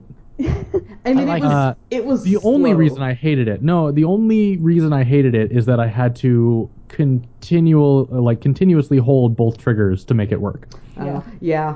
That there were multiple times where I just let go of one trigger because it was just it just seemed like the thing to do, um, or I just didn't realize that the left trigger had to be held in order to hold the branch up, and I tried to just move like younger brother up to the top of the branch without older brother holding on to the branch because I didn't know that was a thing. And then the tree demon ate me, and I was like, what the hell? So just the fact that I have to hold triggers for those basic, like, they have to hold on. Why do I have to hold both triggers to do this? Let me just move the older brother and the younger brother with the thumbsticks. I don't know. That was just, I hated everything I had to trigger. I really like it when they do stuff like that because I feel like it embodies the actual uh, motion better because you feel like really tense about like oh shit I have to hold on really tightly because you know this is a dangerous thing where if I let go I could fall like that seems that's exactly how your characters are supposed to feel so I like that that's what the mechanics make you feel Yeah, you I- mentioned I, them. I agree just with felt that. and I- frustrated. but but I, I I understand what they're trying to do, and I do appreciate that. But yeah, it just bugged the crap out of me every time I had to do it. Right enough. I think it's really well done, and I think it's totally intentional. Oh yeah, I'm sure it's it's entirely intentional. It intentional. really feels like you are afraid of letting go. yeah, it, it does. Um, which just to me felt frustrating. you just don't want to be afraid of letting go Yeah, exactly. I just I don't want that in my life. Um, Um, one thing that was really kind of weird for me narratively in that sequence was I had like this sudden thought of like, God, this is a weird like supernatural element to be putting into a story like this all of a sudden. And then I thought about it for a second. I'm like, wait, this has been a game with like trolls in it, and Yeah. you know, like this is not the and I'm first going like to like a magical penicillin yeah, tree that I just have a the picture of. first magical element that's come up, but for some reason that was the first one that just didn't gel with the rest of the world building. I guess. I, I, um, I actually agree. Yeah. I also agree. I think it, it seemed like there was all this spooky atmosphere. You've got like the dark forest, you've got scary wolves, you've got a weird graveyard and the graveyard man and tree demons coming out of out of the walls and like lanterns just in the river for some reason. And it feels like it should add up to something, but it really doesn't. For me, I think I think what was a little bit weird about the tree demons that just burrowed through the mountain um, was that the last like quote unquote enemy we encountered was wolves, like mm-hmm. super mundane sort of threat. Yeah. And then you get to this point, you're just like, wait, where are these? Why? Are, why are these threatening me? That's weird. yeah. Even even fair. trolls are kind of humanoid things. Like they don't. They're not obvious. No. They don't exist, but they're not supernatural in that sense. yeah. I think that actually it says really good things for the world building up until that point that Yeah. everything else seemed like totally natural and not at all out of place. Yeah, totally. Right. Yeah. Exactly. It was Um, totally out of place. what the trolls? It's the trolls, the troll mine. You don't think that's like a sort of standard like fantasy adventure story kind of trope? Well, kinda. But that doesn't Right. mean it doesn't stand out. I don't know. I mean, it didn't bother me in the way. I guess like I understand that it like it didn't feel like it was a real thing, but it also didn't like jar me the way that the tree demon I kind didn't of question it when it happened. I was Yeah. like, oh, this troll needs my help. Okay. Yeah, exactly. Yeah. That's how I felt as well. Yeah. I didn't really question the tree demons. no. All right. Fair enough. Um, so then the next thing is that the weird dream sequence where there's the giant mother and like the she's keeping a hand over the father and you sort of try and go rescue him and then older brother like throttles the younger brother to death And then you wake up. and then you wake Yeah. up and that was like a that was a weird sequence It was, yeah. Yeah.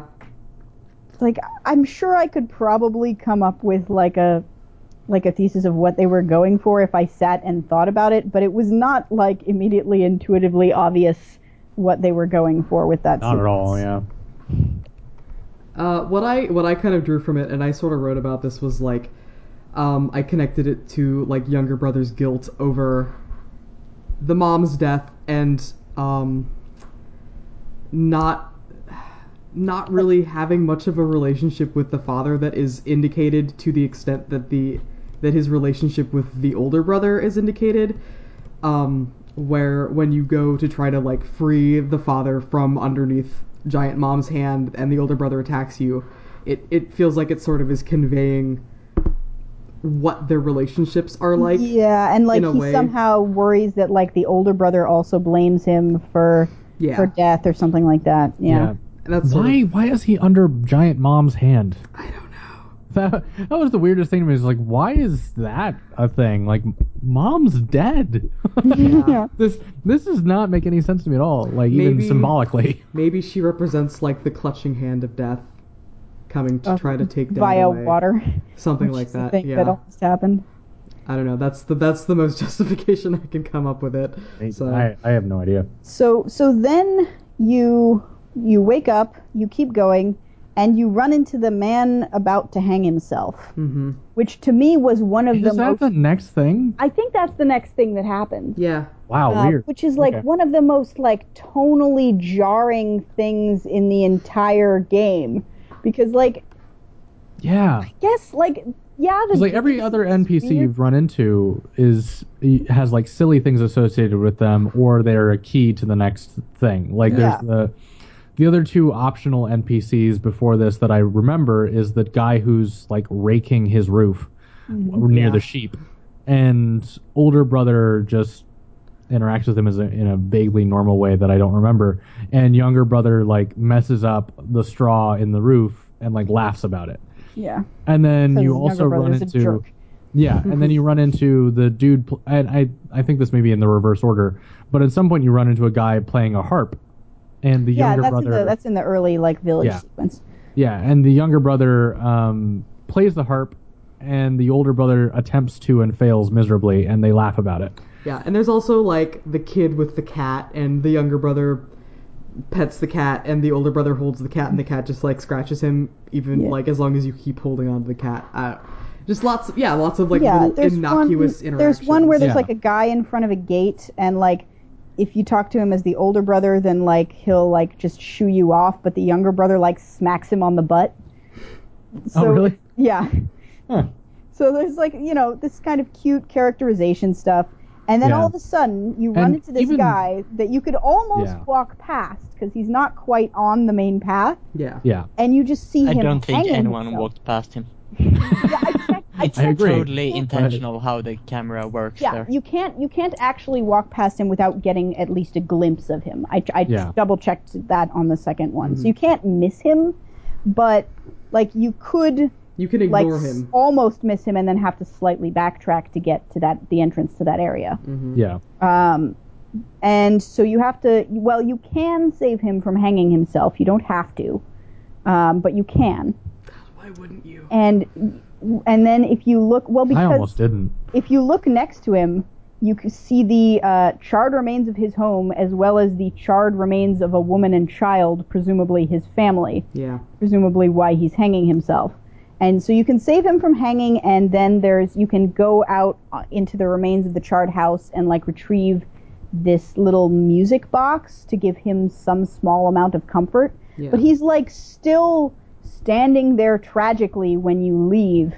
Um, and like, it's not that much comfort. His home is still destroyed. His wife and child are still dead. But at like- least he's buried them, which sort of gives a sense of closure. Yeah. To me, at least. So. he- yeah, he buries them. That's like Hmm. the that's the quote unquote like good resolution is that he buries his family. Interesting. Yeah. Um, so then the immediately following scenario is you ride some mountain goats up a hill. You actually Yeah. first you open a ridiculously contrived set of bridges Window- connected to windmills. Like I don't know who thought Yeah. that was practical. yeah. Oh, But- right. No, I. So two things I want to talk about with that. Um, first of all, with the the guy who is hanging himself, and you find that his wife and his child are dead. Um, I kind of had an interesting thought of, uh, even at the time, like when I was playing through it linearly, I had the thought of like kind of foreshadowing almost, where it's like, oh, okay, this is a man whose wife is dead, whose child is dead. He couldn't help them or save them, and so he wants to kill himself. I could conceivably see this happening to Dad. Mhm. Um, and so that's sort of a, a thought there. I actually missed the music box though. Like I saved him from hanging himself, but then I just walked away because I didn't left see. him crying. I didn't know what else I could do. Like I attempted to comfort him, and that didn't work. And I went over to the bodies and like interacted with those, and neither of the characters seemed to do anything. Like you sort of just you have a moment of press F to pay respects. Yeah. Um, I did that the first time. And then I just like, oh, okay, I guess there's nothing I can do here. That's really sad and bleak. And then I walked off. Like that's that's the whole thing for Yeah, me. the music box is pretty easy to miss because it's like right, it's out on the very outstretch of the like charred thing, and you actually have to go like down and around the cliff side to Yeah. get to it Wow. because you can't Yeah. go right into the house. yeah, So didn't- it, like that's an easy thing to miss. Yeah, and so for me, that was really that was more jarring because I didn't even have like a positive way that I felt like I could resolve that. I felt like I had saved this guy to just have him eternally cry. like his entire existence would remain crying. Um, the other half of that is that I almost didn't go down to try to save him at all. You I speed saw him You're And- stupid. Whoa.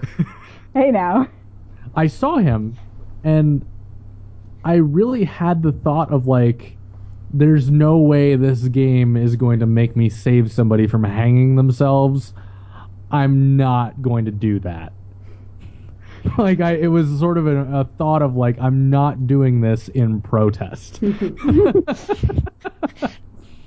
and that, but I couldn't I couldn't follow through with that and I had to go down and like it does the game let me save him like I had to experiment kind of and then it did I'm just like god damn it really um I guess sec- it, it sets the tone for the rest of the bleak shit you find in this game. So Yeah. it's got to Well- start getting bleak but sometime. that's I the guess. thing it's is like just so sudden and Yeah. just yeah, it's jarring A, super sudden, and B, if it went steadily downhill from there, okay, maybe.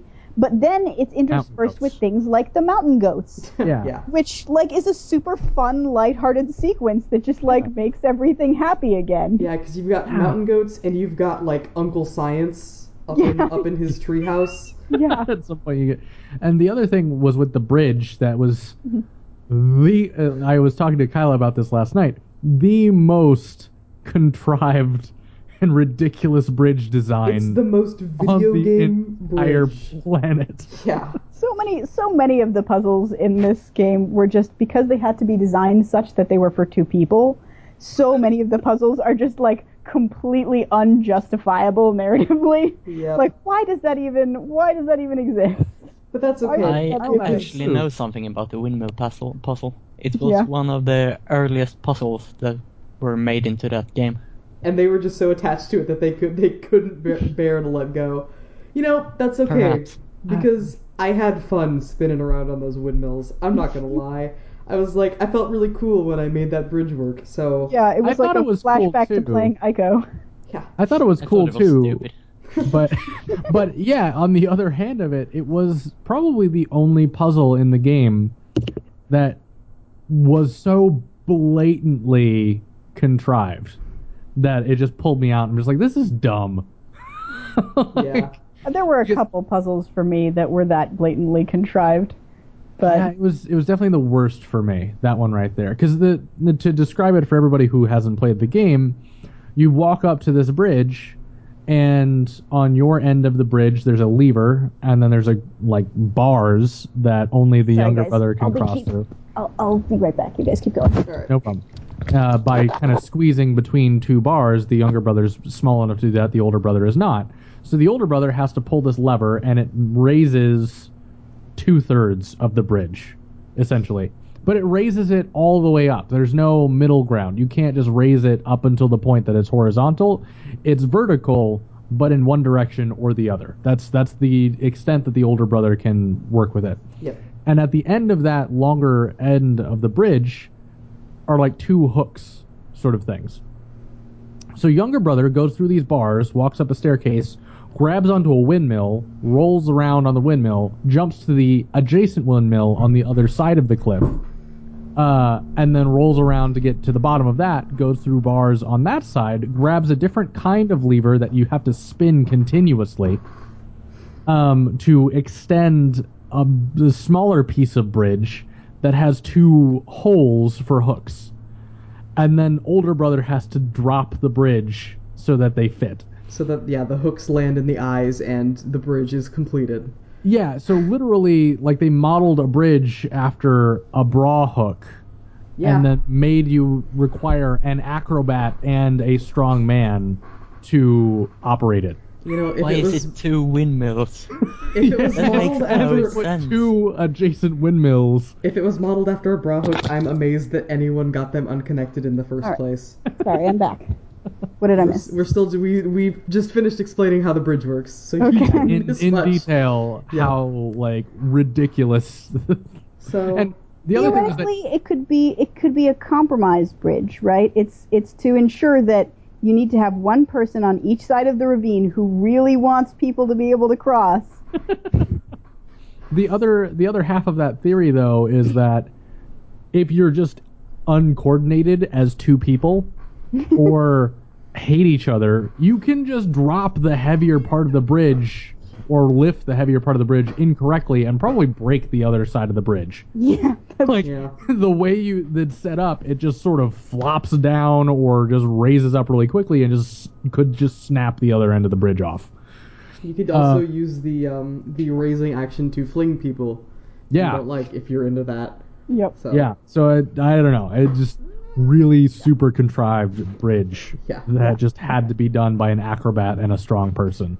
Yep. So so super contrived bridge happens, and then fun mountain goat riding happens. Yep, Um, which I really liked the I actually like did too. quote unquote ride sequences in this game. Like not Yeah. just that one, but like the flying machine and the like even the part where you're sort of surfing down the river, by which I mean sli- slightly drowning down the river. There are a And there's couple the, things that you uh, ride in the mines as yeah, well. there's like Yeah. the roller coaster thing in the mines. Yeah. Yeah. Yeah. Like and those are I feel like those break up the sequences pretty well. Like it's a Yeah. sort of nice change of pace. It feels really fluid and nice and like I like it when they did those things. Yeah. Uh, and then you come to Uncle Science. Mm-hmm. And he and he drops a gear on on top of your head almost. Um, It's like, hey, do this for me. It was next to impossible for me to figure out how I was supposed to interact with that gear. Like I Throwing picked it was like an unexpectedly difficult thing to figure out. it really was like I tried. I tried had in no several ways. like even after having played this game before, I got to that section and I was like, wait, what do I do with this gear? Yeah. you just just whip this huge metal object at your tiny brother, hope that he catches it. yeah, it's it's like it doesn't seem like it should be throwable because it feels really heavy. Yeah. Yeah, and not only that, but unless you are specifically at an edge and facing it perfectly, you don't throw it. You just You put just- it down. Yeah, you drop it. Yeah. Yeah. So I tried like picking it up and and what hap- I had like a Sean Bouchard moment where I picked it up, moved it toward the the edge of the bridge, and my character dropped it.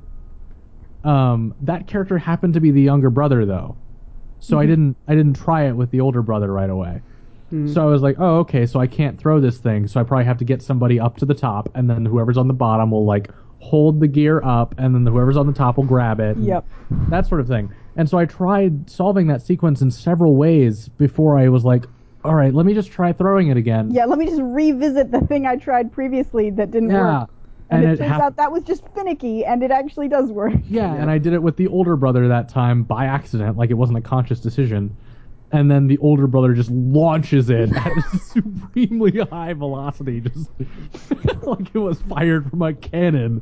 I'm just like, are you kidding me right now? like, really? Big Brother was captain of the baseball team, I guess. Jesus. Yep. He- So he throws it like a basketball and just launches it straight forward. Yep. and So- it, it just goes through the younger brother, thankfully, and doesn't like Yeah, it doesn't gruesomely knock him out. murder him. Yeah. um, so yeah, so you can make the adventure, the inventor dance a little jig as one of the side uh, optional things. You can things. play rock paper Yeah. scissors with him. Yep. Um, and then you can use his flying machine You can play rock. Pa- oh yeah, you can actually. Yeah. Yeah. I did. to uh, yeah to to do like another little ride sequence. Which I don't know why on earth he would give these two young boys his flying machine that he obviously spent a lot of time working on Yeah. for no reason. He was Yeah. obviously crazy. Like, oh, you have a picture of a tree? Take my flying machine. yeah, and uh, I I really liked the flying machine ride sequence. Uh, I know, like Carl, you said you didn't enjoy that sequence, right? Yeah, or you had I- some trouble with the controls. not the controls, but I felt like I was moving. You had to do turns, and I couldn't really tell where to turn. Oh yeah, Yeah, yeah, yeah. Because there's like that part where like you're not supposed to land on that island in the middle of the area. That's like a crash point, but it really looks like you're supposed to oh, yeah, land it on totally that looks island. landable. Yeah, and part of it was like part of my issue with that was that the movement of the flying machine was on rails enough that it's like, am Yeah, I it- am it I actually clear to me. Yeah, am I actually like able to dodge things? Do I really need to move things around? Yeah, And- am I Yeah. turning or is the camera just turning? Yeah. Like Yeah, exactly. I I failed the first time because I just thought, Mm-hmm. okay, when is it gonna move me out of the way of this? Oh, it's Yeah. not going to move me out of the way of this mountain. I'm in control of it somehow. Okay. Yeah.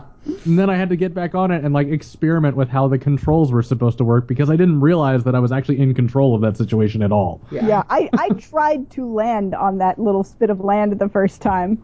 I was like, "Oh, where am I where am I even going with this?" Well, that looks like a like a well-lit rock.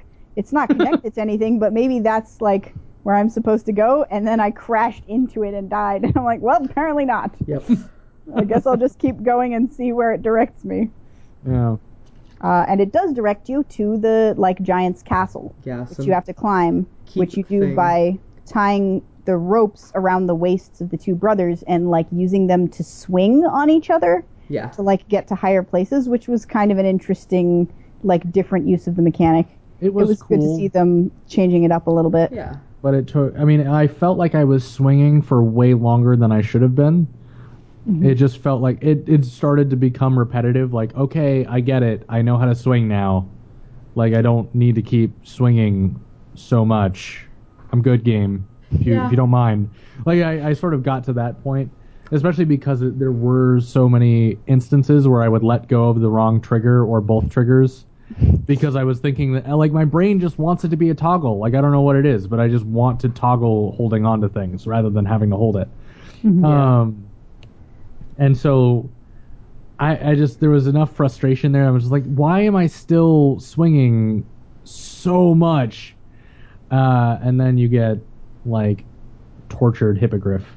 And Yeah. I think my big problem actually was like you get to the top of the climbing segment and you still have the ropes connected as you sort of Oh, yeah. navigate this Yeah. rickety floor for no Like, reason. why are these like- why are these still connected at all? So Like, so what I think the my thought was that the intent of the rope is what rope climbers use it for, which is that if one person falls, it means the other person can pull them yeah, back up. that doesn't work. which is yeah well well i mean it sort of does if you drop one brother accidentally you don't die because he's swinging from the other brother but Not what bothered me about that um, is that they then get to the highest point on the tower and untie the rope Yeah. And I'm like, why would you do that at the highest point you've been to? That's the opposite of why you did that. And see, I didn't, I didn't get why they didn't untie it as they got into the building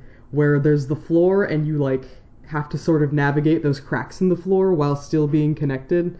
Yeah, because I'm pretty sure if I don't know if the game even lets you, but if the game did let you drop a brother there, I'm pretty sure that's still a fail state. So it doesn't work in the sense of like Yeah. the rope doesn't actually save the brother. The other thing is that when you first land and you get the rope tied up to your brothers and you go and start swinging, there was the a point where one brother is over ground. Like you you land safely if you drop him.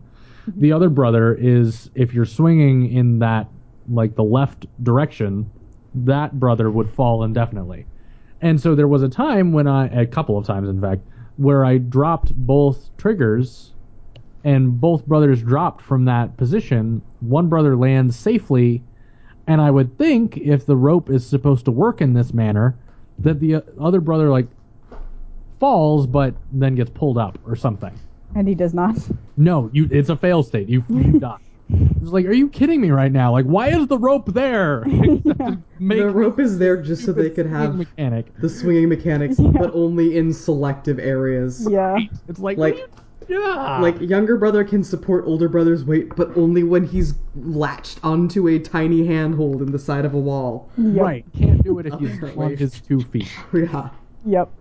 So, Um, so uh, actually, like side side tangent, can we talk about the fact that there was such a strong motif of you can't go back because the stu- stuff is always literally collapsing behind you and under you? Yeah.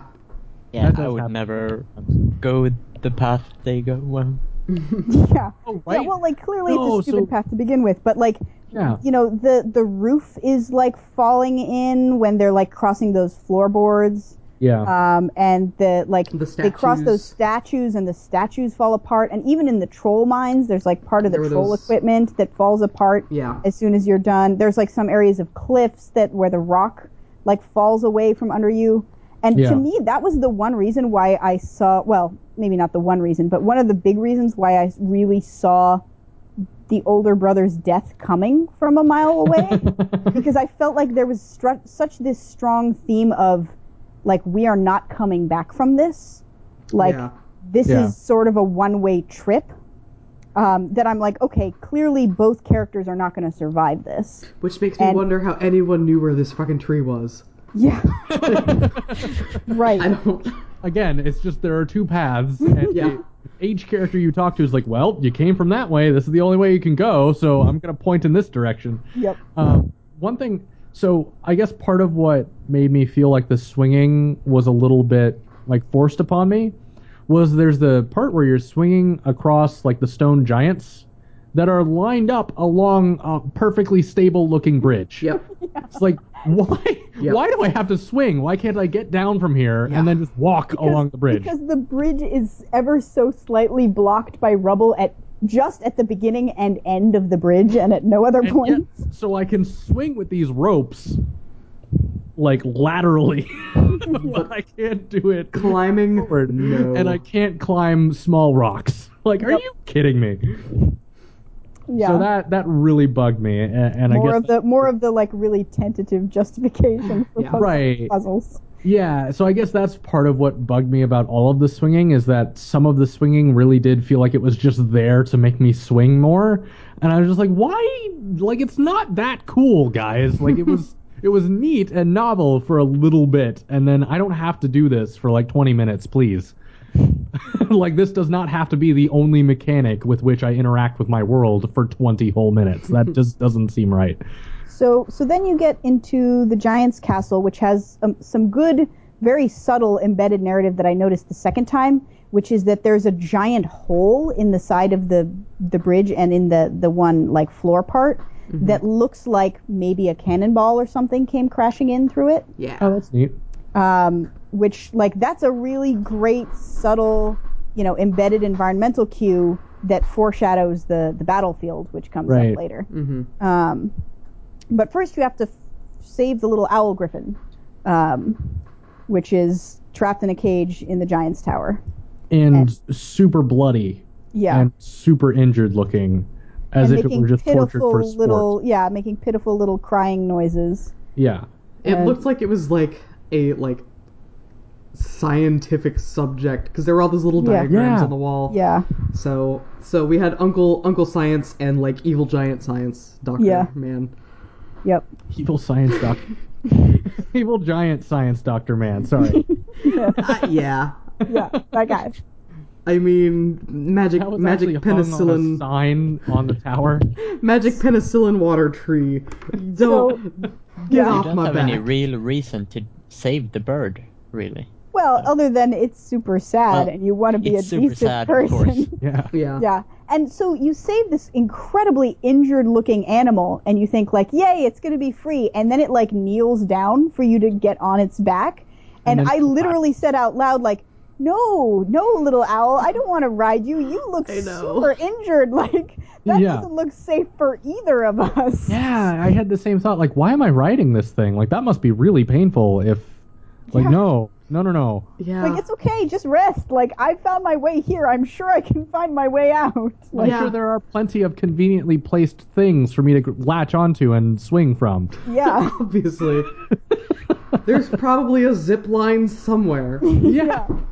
and then and then the owl Or a really long bridge that I connect together. carries you to a bank and then clearly dies like the deus ex machina at the end notwithstanding that bird is clearly dead there Yep. And and Yeah, I I press as well. press F to pay your respects again. yep And Yeah. you know, pick up a feather. There's a memory of older brother fishing with dad. which is the only characterization scene of the dad in the entire game Pretty much. Yeah, and it's not really connected to the bird in any way.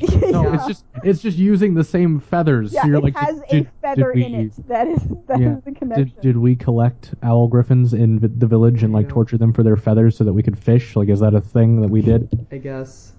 Interestingly, you can pick up the feather as the younger brother and like carry it around, but it doesn't do anything. I carried it around for a little while, and I was like, "This isn't doing Huh. me any good." interesting That is So- interesting. But you're like, I'm getting a cramp, so I don't really want to continue with So that was a that was another moment of like it felt unnecessarily bleak to me. Like Huh. we just had this fun moment of rescuing it and like this fun ride where we dead. got to like ride it around, and now it's dead. Like if I And not only that, but it like didn't- I didn't sacrificed even- itself yeah, for us. I didn't even want to ride it. Like I didn't want to ride Yeah, it because it looked injured, and like I felt bad for it. And then you just punish me for like not being able to make that decision by killing off the bird. I didn't ask for this. yeah, exactly.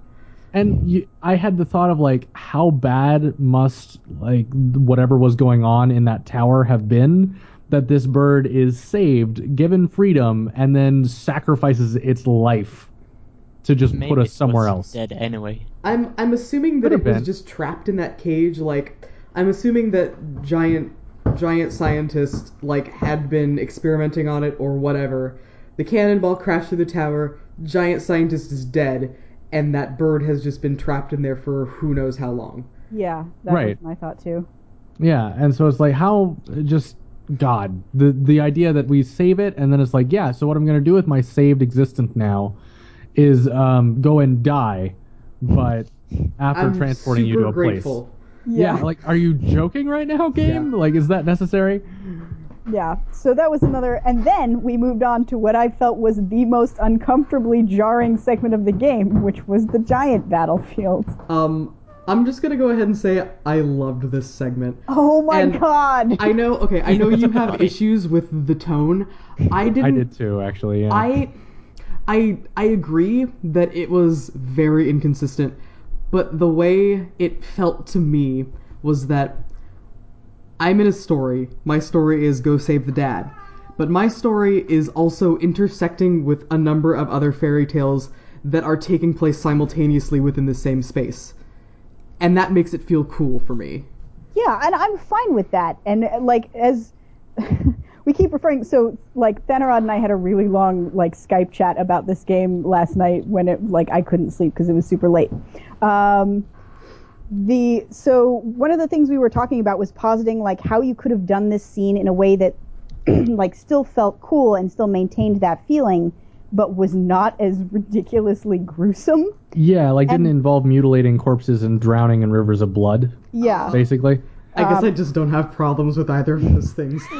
Well, it was like, um, what if the what if the scene was a live battlefield where you have to avoid the giants as they're fighting? Like No. that could lend itself some really to really cool puzzles where And you know, nice cinematic sequences. Yeah. And, and good feels that way without having to mutilate corpses or blood splattering everywhere because you don't have to actually watch them hit each other like they can all just block and parry and do fighting things and you're just like you can Yeah. use an axe as a lever to go through and like dodge a bunch of arrows or yeah, like hide um, under a shield so you don't get stepped on and yeah just a bunch of different things like that i i could have seen that going way differently and feeling just as cool if not cooler but not requiring me to literally get covered in blood and ineffectually try to wipe it off with my hands yeah. Um, or so seen that, I- I, or like chop the off a leg. of uh, going through a battlefield that has already been, and it's, It's- over, I- and you go through the remains and see what I think it's a cool idea conceptually. I just felt like for the tone of the rest of the game, it was like all of a sudden incredibly dark. yeah That we were just desecrating corpses like right and left. But then again, right after it, we've got this evil cult sacrificing women to the blood god.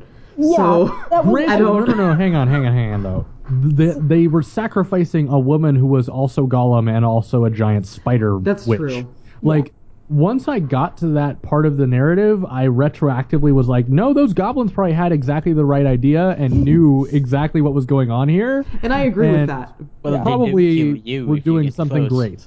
but at Right. yeah, they, like they would have. That's yeah. true. But I, so I at wanna first s- glance, I like, want to talk more yeah. specifically about like exactly my my like mental arc as I was going through this battlefield because I wrote down specifically like what the escalation of the corpse desecration is. so like the first first you just see a, a big body like um, did you guys notice that they have like whole entire bears tied to their shoulders by the way? Um, What? As like, Yeah, as like, That's as like amazing. yeah. so I was too busy being disgusted by the vultures feeding on them and not so they're wanting to like look at yeah, them. they're like they're bleeding, they're like cut up, they're they're still like actually flowing blood. So it's not clear how long they've been here, but it doesn't seem like that long. And if rigor mortis hasn't set in, thankfully. Well, uh, rigor mortis yeah, clearly thankfully. has set in into some of them. Um, for some. I'll get to. Um, but yeah, so like, and there's like vultures feeding on them that if you get too close, like the vultures flap off and stuff. So first you just see a corpse. Then there's like the arm in your way with an arrow embedded in it, and you use the arrow to like push the arm out of the way of the path so you can walk by. And for, Which- for listeners, keep in mind that these are when we say giants, they're like seriously massive. Yeah, like the arrow is so big that it requires both brothers to have a handhold on it to push it. Like, Like it's Yeah, Older and all brother- that does the is arrow pivot is as an big arm as at the elbow. gates that you used earlier. Like Yeah. older brother is approximately the same height as a giant's finger. For Yeah, a sense of yeah, scale. yeah. or yeah, or even like a piece of the giant's finger. Yeah. Yeah. Um, so first you push the the arm out of the way, then you walk under some blood that's like falling down. Uh, then you push a corpse into a ravine. You like lever, use it like jump on an arrow to like lever over its like the the big um, like mace thing that it's holding on to, and that because apparently its hand has rigor has set in on the hand and it can't like let go. Like Yeah. the thing doesn't just fall out of its hand; it drags the whole body down into the ravine with a crash, which is like a little bit like feels a little bit disrespectful on like this battlefield, but like okay, you you know you're clearing the path. Um, then you have to wade through a river of blood, which you know is a little bit more gross. Which is metal as hell. then you get Right, to the but this game where, is not metal. yeah. well, it's not really a happy game. Well, but parts of it are like riding parts of it goats up so a cliff happy. is pretty happy. Um, But anyway, so the next thing that happens was like probably one of the worst ones, which is that you. It's and it's the thing is it's super unclear what you're doing. There's like a path and there's like you're levering some piece of something and what it ha- causes to happen because there's like a giant's leg in your way. And what it causes to happen is it makes an axe fall and chops off the giant's leg. Like the leg of the corpse. And the leg is then swept away by the tiny amount of, of, And well, the of leg is blood river. slightly, yeah, it's slightly swept to the side. You can actually go over to the leg and sniff it as an interact, yeah, that was weird. yeah. which is just odd. Let's, that wouldn't be um, and my first just- reaction. They're like, ew, and it's like, what? You just you literally You just de-legged chopped- a yeah, you just chopped off this guy's leg, and like that's the point where I was like horrified. I'm like, what the? F-? I didn't realize that was gonna happen. I'm like, what Yeah. the fuck just happened? Yeah. I didn't want to do that. That's horrible. Why couldn't I have just climbed up the leg? Like, Because we've, Yeah. we've proven ourselves to be incapable of climbing unless there are very specific protruding mm. objects that we can sort of hop up to. So and so then the next thing you go to is there's a like a full corpse in your way, and you come up to a crossbow, and you can clearly see that the crossbow is aimed at the guy's head. And at, that's the point where I was standing there and going like, no, I don't, I don't want to do this. I don't want to shoot this guy in the face. Like that's uncomfortable for me. Like this is a this is a battleground where like horrible things happen. I am uncomfortable desecrating a corpse in this way. And I was like, if I hadn't been, I, I probably would have gotten over it even if I'd been playing it on my own. But I entertained the idea of stopping the game there. I didn't, obviously, Yeah. but I entertained the concept. So you the worst shoot one the for guy me in was the face. leg, but yeah. Yeah, so you shoot the guy in the face, which is is not as gruesome as the leg, but you know Right. it's coming. So you have Yeah. to be very intentional about it. Yeah, they And that, like- they framed that very well. Yeah. And so and it just that, happened to be, you know, equipped. Like the crossbow just happened to be designed such that both a massive giant and two small children could operate it. Yeah, exactly. that's, that's Uh, good design. and uh, so you shoot the guy in the head, and it like the force of it like pulls him over backwards, and I, I forget if it also knocks him down a ravine, I but think like so. it gets him out of the way. Um, and then you go forward, and then you That fall actually, down. um, incidentally, next to the crossbow, um, you sort of have to go to the right to get back on the path. If you go to the left, there's like a little ledge you hop over. That's where the horde is, if you Yeah. care to know. Yeah. So yeah, I, I, I did end up looking it up afterwards. I didn't go there, but I understand that it's somewhere in that area. Um, so yeah, so then you fall down like the blood river, and then you get completely soaked and covered in blood, and you're drenched and red, and you try ineffectually to wipe it off, and no, you're just bloody for a while. And that's when and you come leave upon bloody the blood finger sac- or not fingerprints, but footprints. footprints. Yeah, Each footprint is like a dark red yeah. until you end up in water, which cleanses you temporarily until becoming drenched in blood is the solution to the next puzzle, Yeah. yeah. which Yeah. is disgusting. then you run across like a cult of like little you know little goblin dudes trying to like sacrifice a lady at the stake and there's some like Cave iconography painting, of yeah. and cave paintings of like this blood god that looks like a guy standing on the shoulders of another guy It's but like Mecha. it's. I saw that and I immediately thought of the Venture Brothers. Mecha Shiva, Mecha Shiva. So that's where I went with that. Yeah, one. see, like this, even though this is more about blood, this sequence almost felt cutesy to me.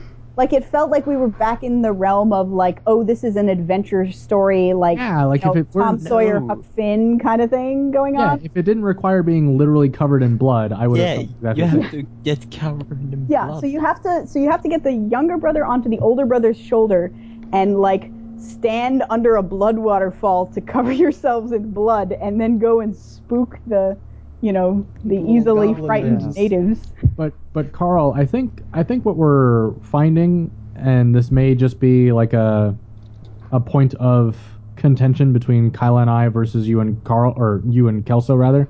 There, you're all K's. It's weird. um, so Kyla and I like instinctively wanted to interpret everything in that sort of Huck Finn-ish, lighthearted adventure sort of way. So I had the same thought when I got there. I'm like, oh, I just stack one, I mean, it, it took me a little bit of time to realize what I was supposed to do. But once I figured out that I could stack the two brothers together, like, oh, if I stack the two brothers together, they'll come out and like make growly noises and scare the goblins off because they're larger this way. That makes total sense. I didn't drench myself in blood until that failed three times because I did not want that uh, to be the solution to the puzzle. Like I was not interested in that as a solution, and it didn't even click to me that it wa- was possible. And so when we encounter these weird graphic dark sequences it feels like the opposite of what our brain thinks this game is supposed to be. And it sounds like you guys are maybe having the opposite reaction where you feel like the game is supposed to be this dark, bleak, despair game.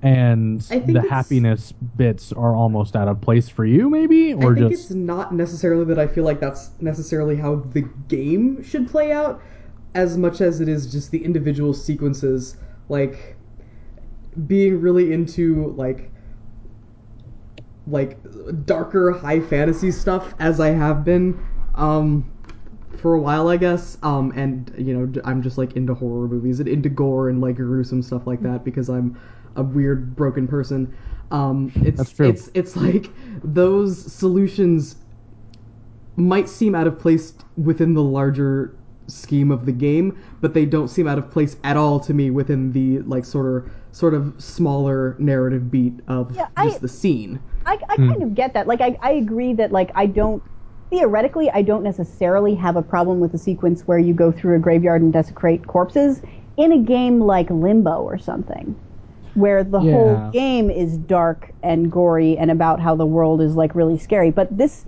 this one just seesawed back and forth between two different tones so, like, wildly and abruptly that Yeah. I felt, like, very jarred every time it was, it, like, altered itself. And, And I, I- I feel like the the graphic and the art style are more on the end of the happy adventure game. Like they they invest so much into making everything look so pretty and just a lot of it looks peaceful and otherwise just positive things and they don't like the games that I would expect to have blood and gore and mutilation of corpses as solutions to puzzles are the games which also look really gritty and dark throughout. But Brothers is very brightly lit, is very peaceful looking for most of the game, um, and has sort of a cutesy aesthetic to it. Like when you look at the two brothers and their hair is just a bubble on their head essentially and things like that like i don't get the sense that it's supposed to be gory or even like lends itself well to that so This is i don't know. actually a great point where, because I, I was going to mention this and then I forgot about it. Um, I wanted to, I was thinking really hard over the past couple weeks about the, we were talking, I talked about how much I love tone in the first podcast. And so I was thinking about like how I define that. And what I came up with, and I think I gave some examples that now I don't stand by necessarily last time, but whatever. Um, so the definition I came up with is it's when a game picks something specific that it really wants me to feel or get a sense of, and then everything in the game from the mechanics to the visuals to the lighting, the narrative, the music, like all the pieces of it are like you know synthesized towards and work towards that goal of making me feel that thing. That's what I mean by tone. And so in that sense, I felt like the tone of this game was very inconsistent in that Yeah. way. I have a problem with that though. Yeah. If you read that tone slightly wrong, then you will get an an entirely different experience. Well, I mean, a well-designed game should be should well, I, I say a well-designed game, a game with a clear tone, i.e., like the sort of game I like. It should be very obvious, sort of what they're going for, because if everything is is unified in that one aesthetic, it should come through very strongly. Like I think it's there's maybe room for error, like in some games that are really going for horror, end up being kind of funny and stuff like that but for the most part like you know you don't you don't like play journey and come away thinking like oh this was actually a raucous comedy you know like right. Because it, you feel it. Like if the game is working then you feel the feeling that they're trying to get you to feel. Right. And this one just made me feel like one thing one minute and then a completely opposite thing the next minute. And that's what that's what threw me off. Uh, see, mm, I think it worked. The like sort of discordant tone sort of worked for me, um, not as a unified sort of narrative feeling, but more of giving me the feeling that I am a very small piece of a much larger world, and it is a world that I can't necessarily understand and certainly can't expect to behave the way that I want it to all the time. So the the seesawing kind of worked for me because it kept me on my toes, so to speak. Like I didn't really know what to expect next at any given moment. I was like, "What's the next area going to be? I don't know. This is exciting." So that's Sure. why I don't have a problem with it. I guess. Okay. I mean, that's. I, I- think that's a that's a personal preference Yeah. issue. Yeah. Definitely, That for point. sure.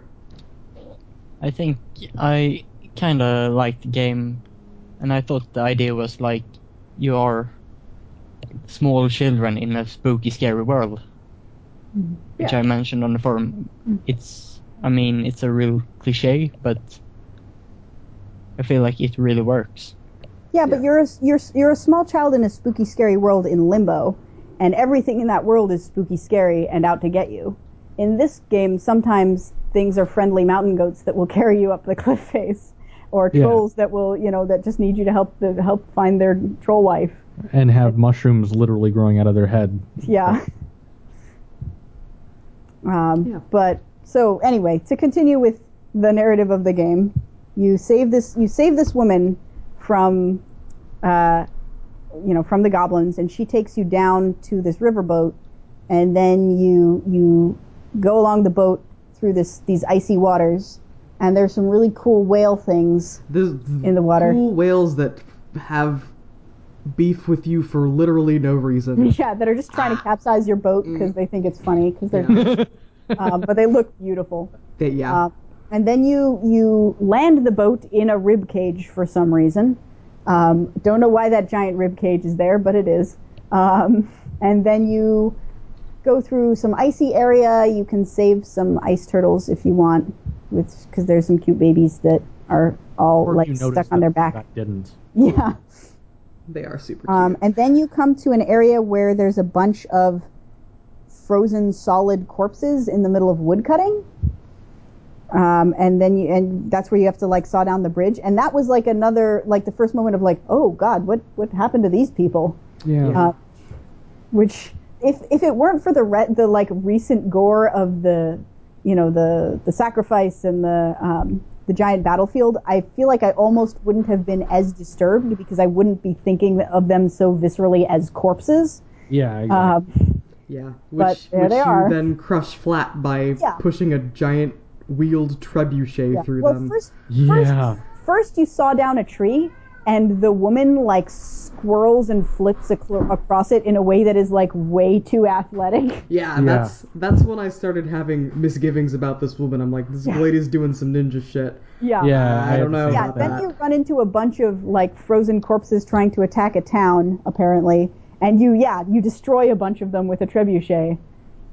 And then you catapult yourself into the town. Yeah, And well, you then there's a- catapult her first. Yeah, Or I guess you don't have to do her first, but you catapult her as well. catapult Yeah. her. You have to do her first, I think. Do you?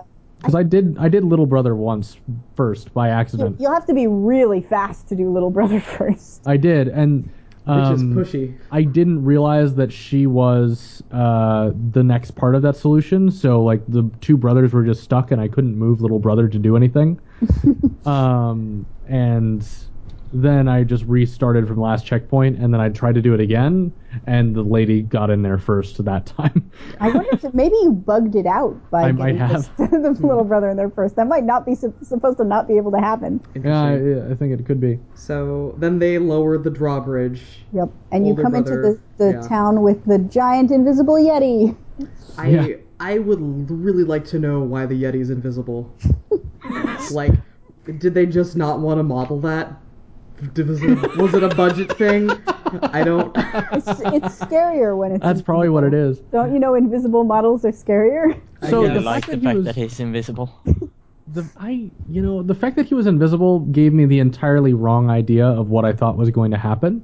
I was convinced that there was going to be like some way that I dump a bunch of snow on him or something, and then I can see him or, Yeah, that's or true. whatever. You never make mechanical use of the fact that he's invisible. That Right. That- which is why I question why it's invisible in the first place. Exactly, yeah. And I I mean again, just my intention to read this as a more cutesy game than it apparently is, I guess.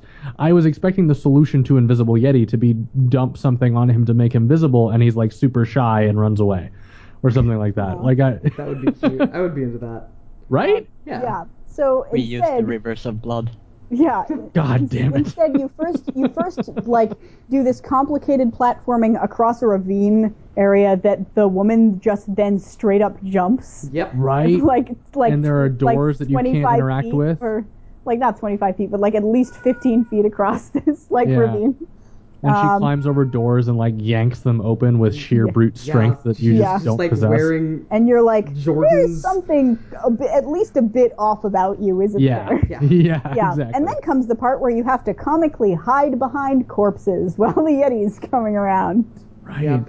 Which, Which, is a, again wouldn't feel so out of place except for the fact that we're like viscerally aware of the fact that there are dead people inside these snow people and, And we're that- just taking the most cartoonish way of hiding told. from the yetis ever And no, that the it's Yeti never, later. it's never showed but it's heavily implied Yeah. And Yeah. that the It Yeti would later be awesome if it's just snowmen. picks them up and eats them. Like, Yeah. mm. yeah and like you you're like assuming these like little cactuar pose like style poses in a way that's like really funny except it's also really kind of grisly because like this is a corpse that's shaped this way Yeah. And it just again it feels out of place because the last solution, like the last big solution was drench ourselves in blood. And this solution is like hide in this really stupid pose behind a thing While that you're still plainly the Yeti visible. The Yeti yeah you're, the Yeti is presumably tall enough that you're super visible right now. like that this should not work at all, but it's like if it were a cutesy sort of thing, it totally works fine. Like you expect a sort of cartoonish way of hiding from this big monster. But given how like the tone shifted all of a sudden, it didn't work for me. I'm like, why why did I I just it really conflicted for me. It was really, really, really stupid. well That's that's all I'm gonna say about for, that. for me that's also the part of the game where my controller bugged out so i have Uh-huh, kind of yeah. an associated like frustration coloring that whole sequence Yeah. Fair. Um, so you make it through the icy village. You have to run across a bridge to escape the Yeti. Notably, Um, and- on that bridge, I failed once, and the Yeti grabbed my my little brother, which didn't make Oh, sense no. to me because there's no obstacle there. Like I just moved both thumbsticks in the correct direction, and it just wasn't good enough. the first time I did it, and I didn't know why. Gotta do Um, it better. right? Uh, but the Yeti grabs the little brother, and the little brother is visible, but just like hanging in the air from his feet.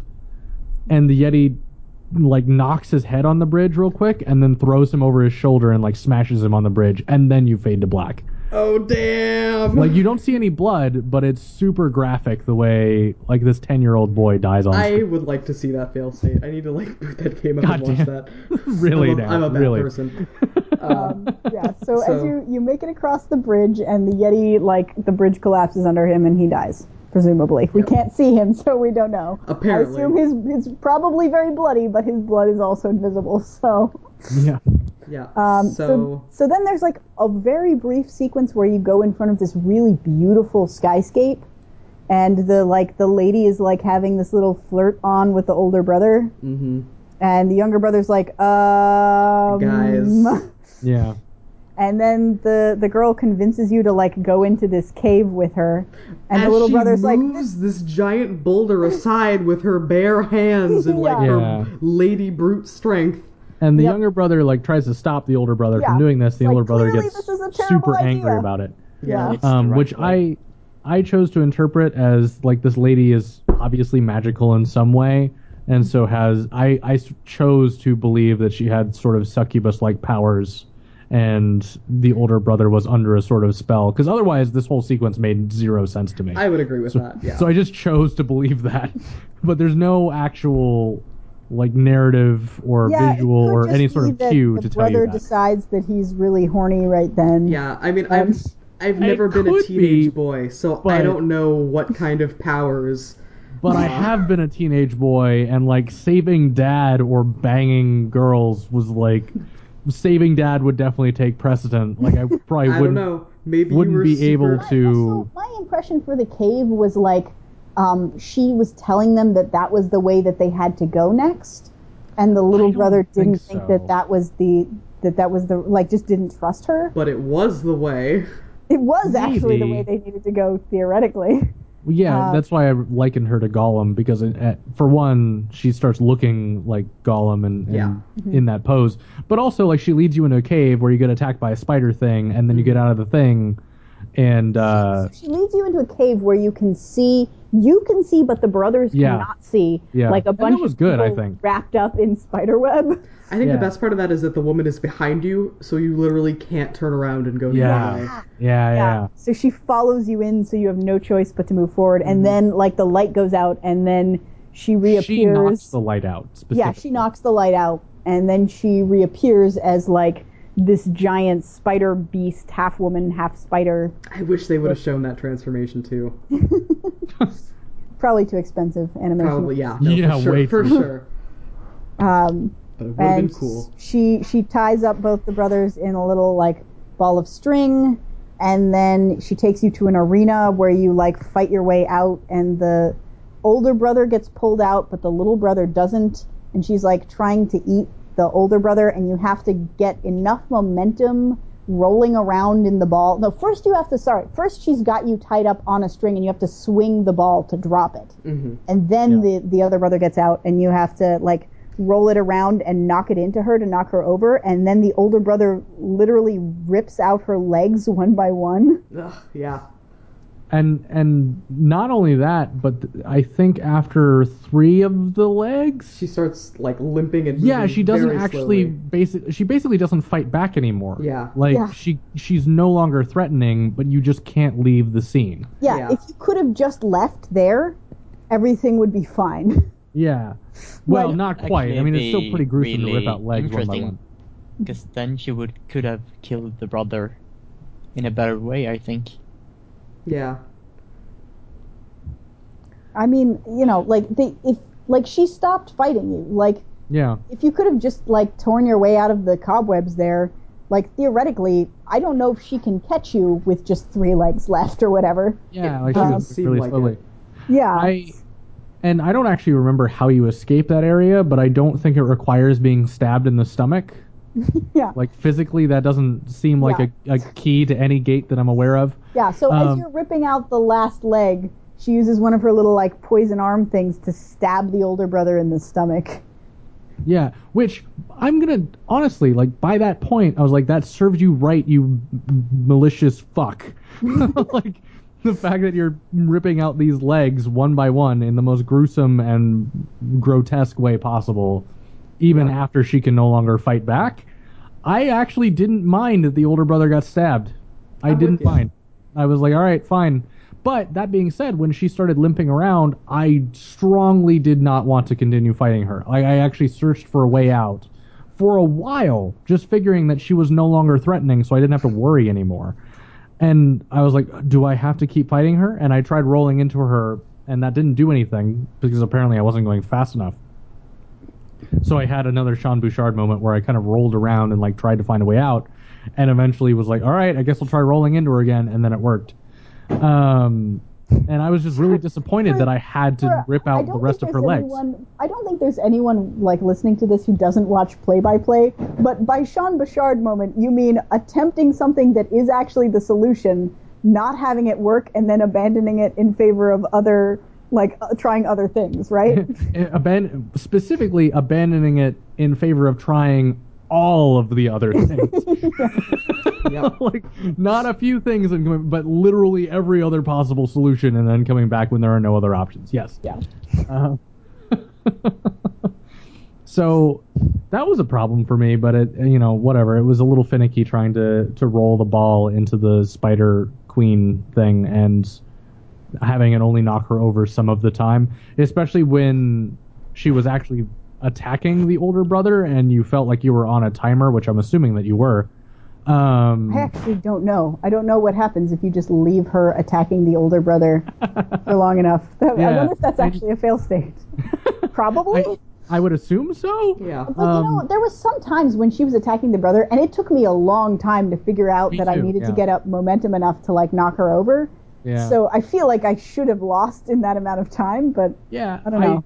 I also felt like I took a long time, but the anxiety of like, nope, I need to do this really quickly never really went away. So even if if that's not a fail state, it's communicated well enough that it should be Yeah. that like it doesn't eh, on one hand it doesn't punish me for being bad at the mechanic which doesn't fully feel fleshed out and for the other it, it doesn't make me feel like it's just arbitrarily there like it, it works i think it does it does that pretty well um but yeah it's just once once she can't really fight back i was done with that scenario and i was so turned off by the fact that I had to continue ripping her legs out. Even just ripping her legs out in the first place just felt like this is wrong. Yeah, that felt like a really cheap way to deal with deal with it. Yeah, and then the fact that I had to continue to do so and I still don't know how they escape that area.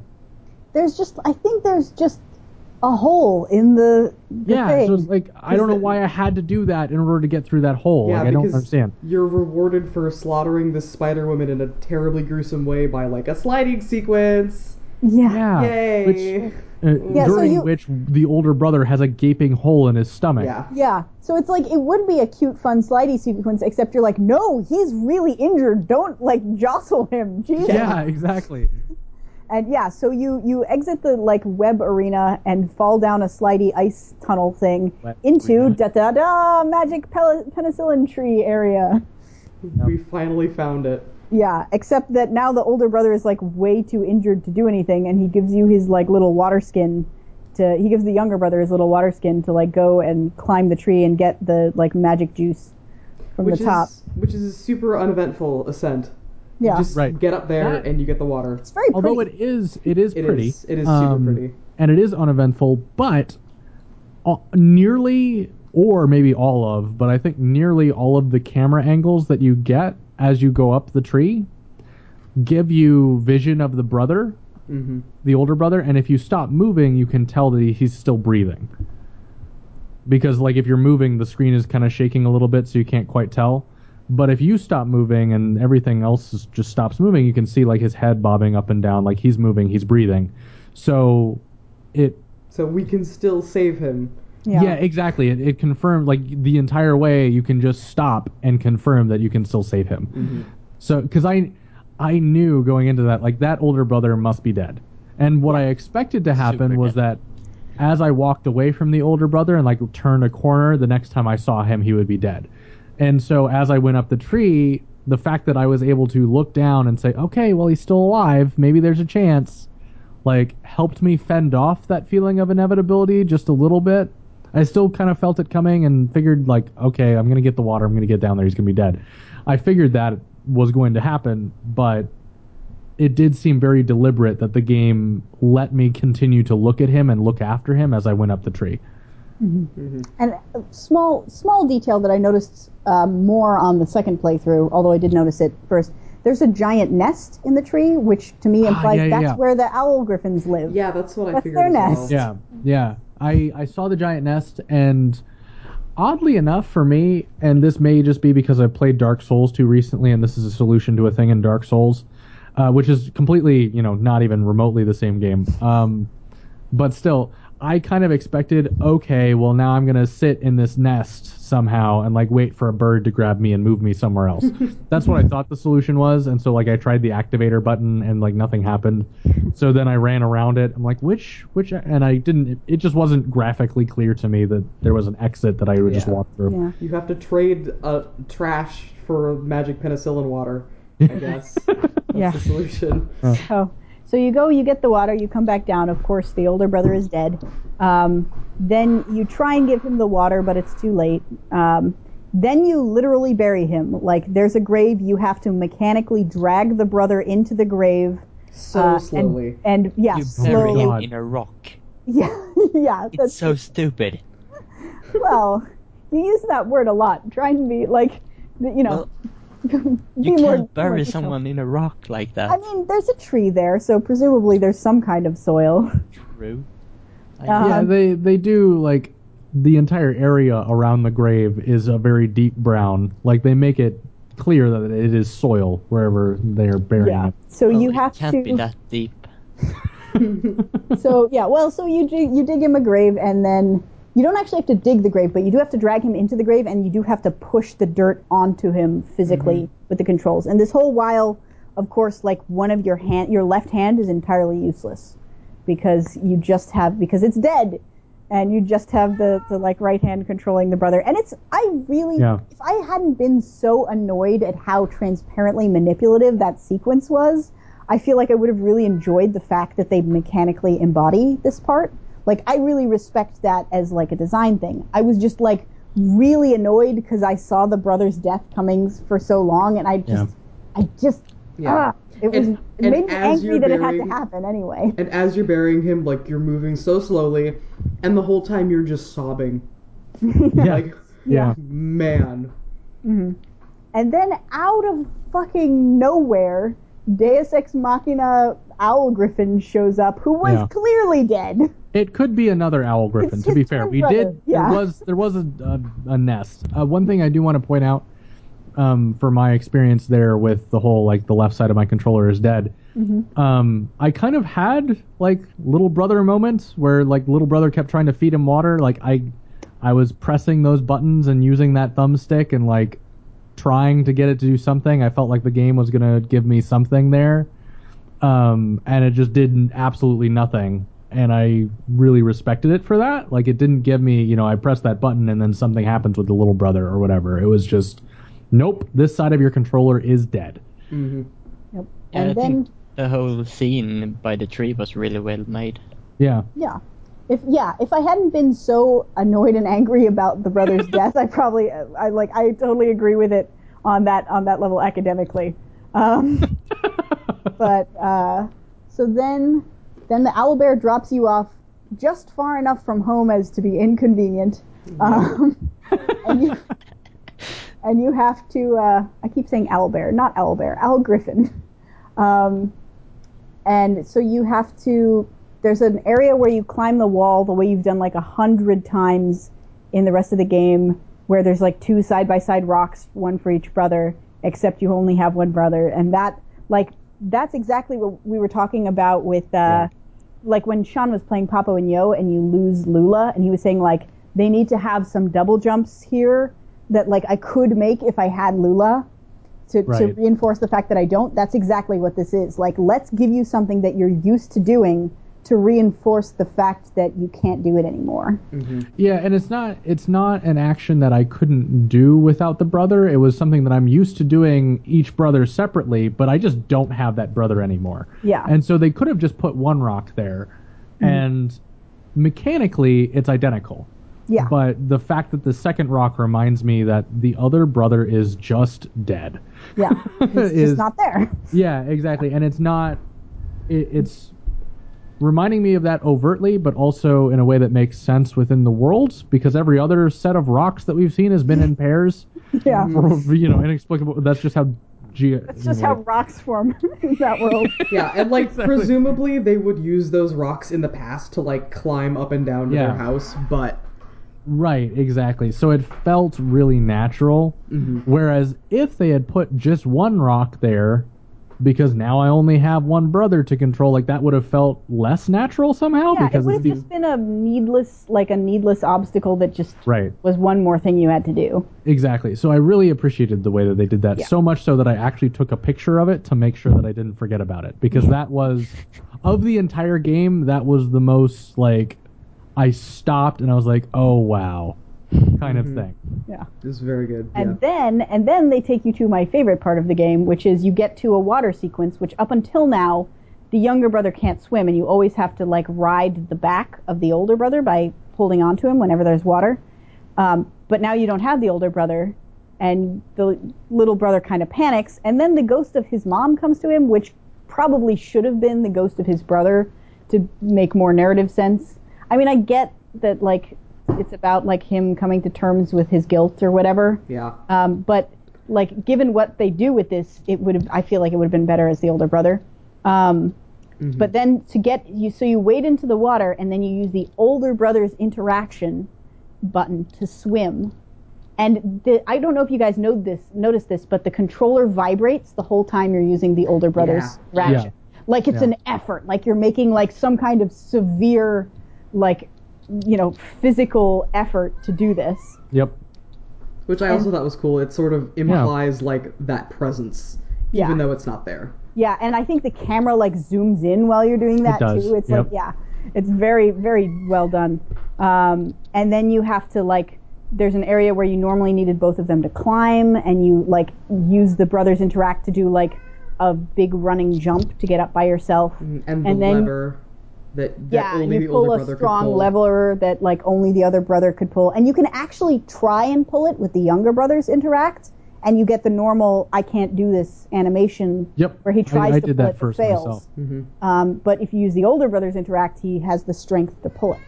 Yep. Um, and then you get to the, the doctor's office and you drop off the penicillin and you collapse on the floor. And then the end sequence is like you and the father in front of the brother's grave, and the father is sobbing uncontrollably, which is Yep. not really a happy ending. Yeah. I was ready, like when the little brother collapsed in the doctor's place. I was ready for a moment to believe that the younger brother dead. was also dead, and this was a game of a, this was a tale of two sons who died to save their dad. And I was going to be absolutely livid. I was ready to be so angry. I would have liked that ending.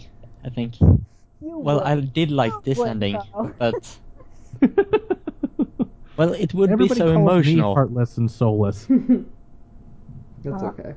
And uh, Kelso, I know you wrote about on the forum the idea that, uh, like, it looks like the the br- the father is maybe like drawing back or blaming the younger brother, like in his sobbing.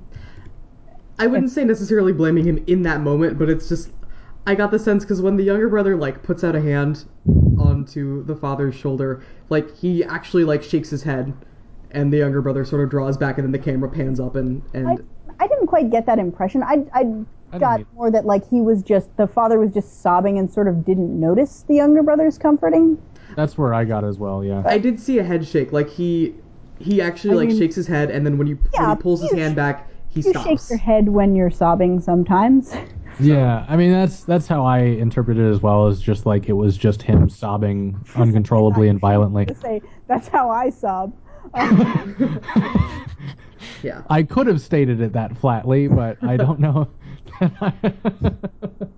I missed an opportunity there. I'm sorry. yeah, yeah. So the idea is that like now the younger brother has gained some of the older brother's composure and like And actually, speaking of composure, um, so when you save the dude, or if you don't, I mean, whatever, the do- dude who's hanging himself, if you go and interact with the bodies, the younger brother, like, like I think kneels down and like looks sad or something and, and does that. The older brother kind of sits there, or stands there rather, with his hands crossed, mm-hmm. looking kind of stoic and paying his respects in a sort of way. Mm-hmm.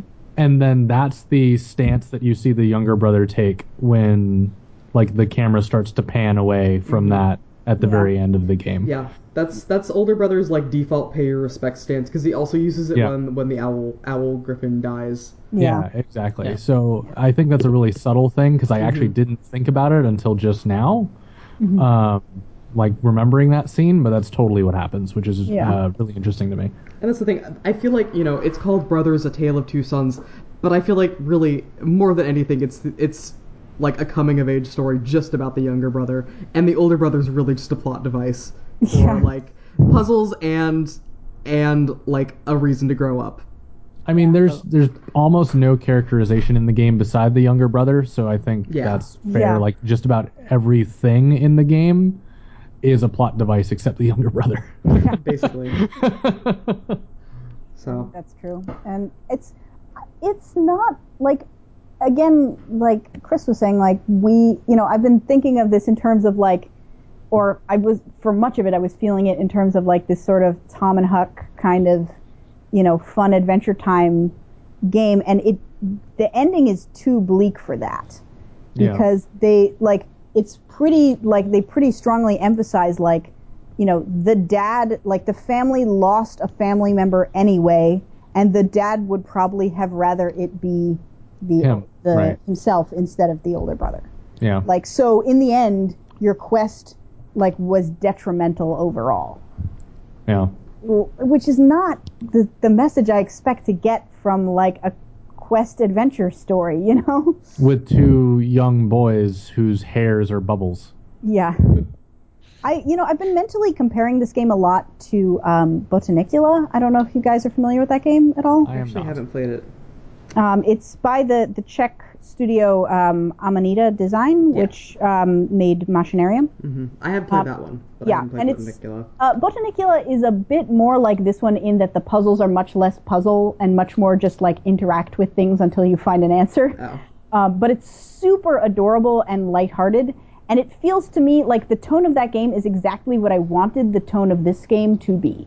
Like it's, you know, it's got some kind of, you know, antagonism in certain areas, um, and the stakes are fairly high, but they're not like morbid. Like the, it's the you're like this group of little nature sprites that are trying to save their tree from this like dark spider spirit.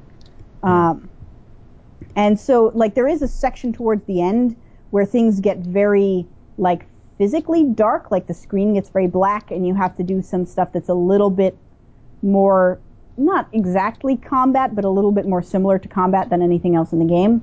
Um, but that, even that is very abstract, and that's the darkest thing that happens in the game. Like, the rest of it is all, like, just fun adventuring, looking at all the weird worlds that happen, and sometimes it's a little scary.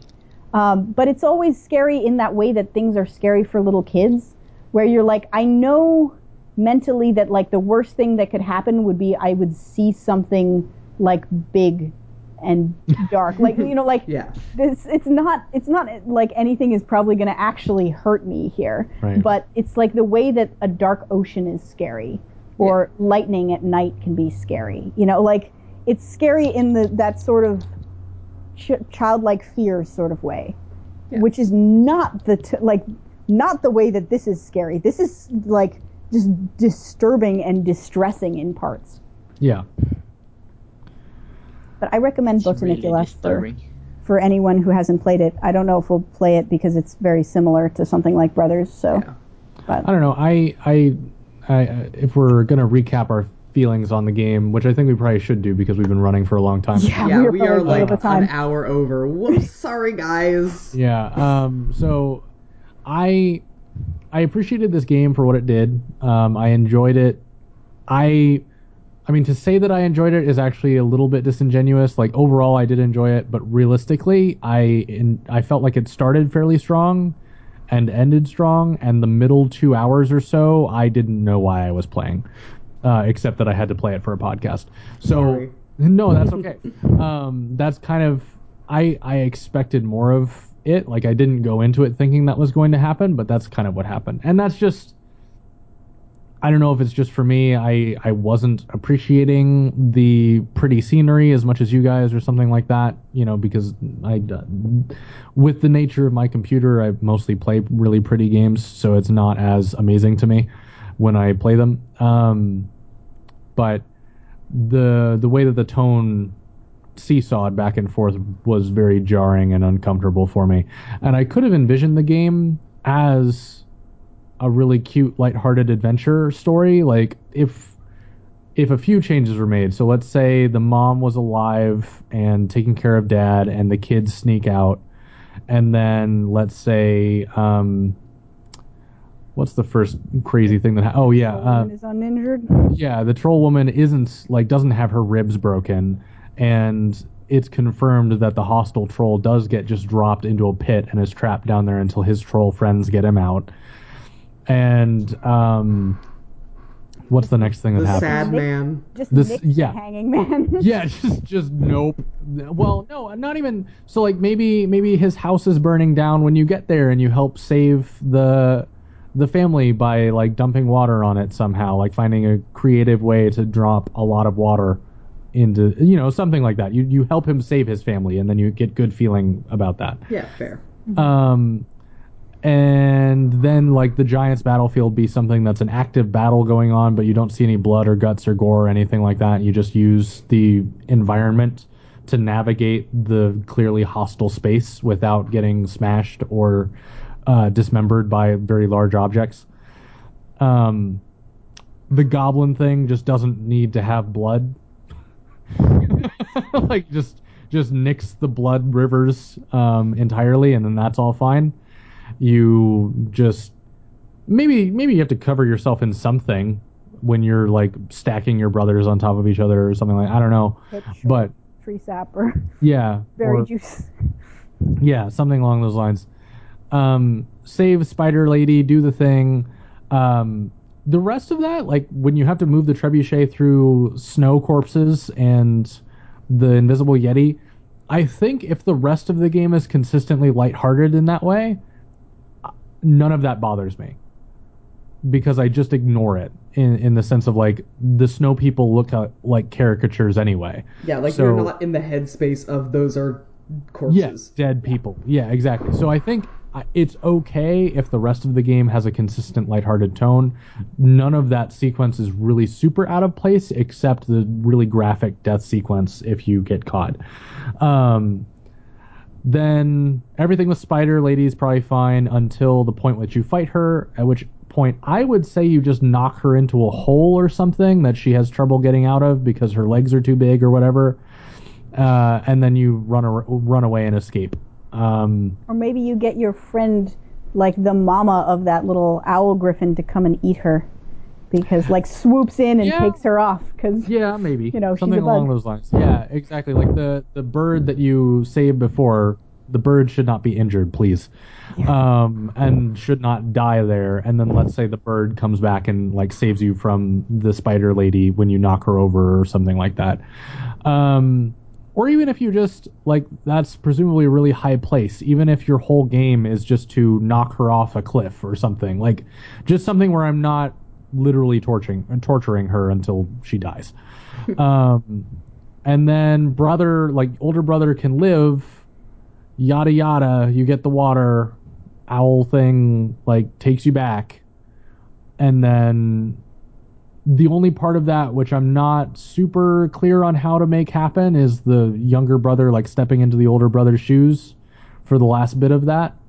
Um, but you can totally sh- show him like getting over his fear of water and stuff like that. That's yeah. not and you could to do. easily, I think, temporarily remove the older brother. Like, he, you know, he's sort of fridged in this. He could just as easily be kidnapped for the same effect. And just, Yeah. and then be brought back at the end.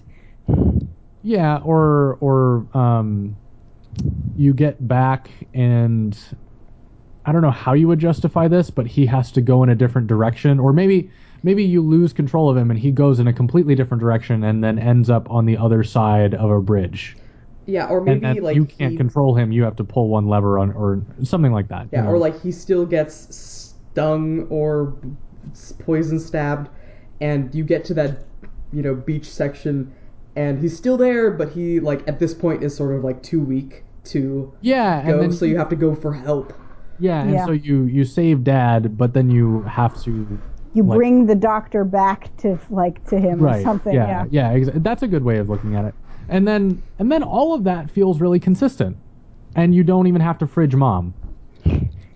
Like it, it all, yeah. I don't know. It just seems like it just doesn't have to be this dark game that it is, and it could be a whole lot of fun, just being a lighthearted adventure. But that's I think that was my my primary thing with it was that when I was playing it, I felt like it was so close to being like a really great consistent thing, and there were so many things I liked Yeah. so much about it that I was almost more frustrated that it didn't quite live up to that. exactly Like you could have been a plus game, yeah. but you are not. I You are think like, I would have disliked that. I don't think it would have clicked for me. I would have just no emotions. I think what's interesting about that is that and this is going to sound like borderline racist, but I don't mean it to be. It's just like a cultural thing. You Do are it. Swedish. right? Like the, you know what I mean? So like this was done by a Swedish indie dev or maybe not indie, but relatively small developer. And so it would make sense that Swedish culture is pretty strongly represented in the story that it tells to some extent. And if To some you extent, yes, I think And- so. And if you're identifying with the culture and the story that it's telling, that would make sense that you identify with it much stronger than we would, maybe, because we expect stories to be told in a different way. based on our culture. Then how do you explain me? I You're just weird. The, Uh, the yeah, dark, that's fair. the dark and bleakness in the tone has nothing to do with the culture. Hmm, It's more okay. like elements in the world that m- might be cultural. Well, I, I mostly think that maybe it's not as culturally strange, and I, I know nothing about the culture, so I'm not like inferring it or, or implying it. But my theory was maybe that it's less weird or less jarring to show darkness and bleakness with lightheartedness as it might be for us. But I don't know. I kind of feel um, from my from my experiences with the Czech culture that the the European sense of humor tends to be a little bit more on the dark Yeah. side and a little bit more on the um, kind of gallows humor sort of thing. But I mean, not universally and not more so than certain aspects of American culture. Okay. Um, but I, I don't have necessarily a problem with bleak games, and in fact, I often connect very strongly with bleak games. I do too. um, yeah, like I, I just think, like you. you I wanted it to be really consistent. Yeah, I like you know I think like Shadow and Colossus and Ico I really love because they have this sort of bleak and lonely tone. But yeah, it was just a consistency thing for me. That's fair.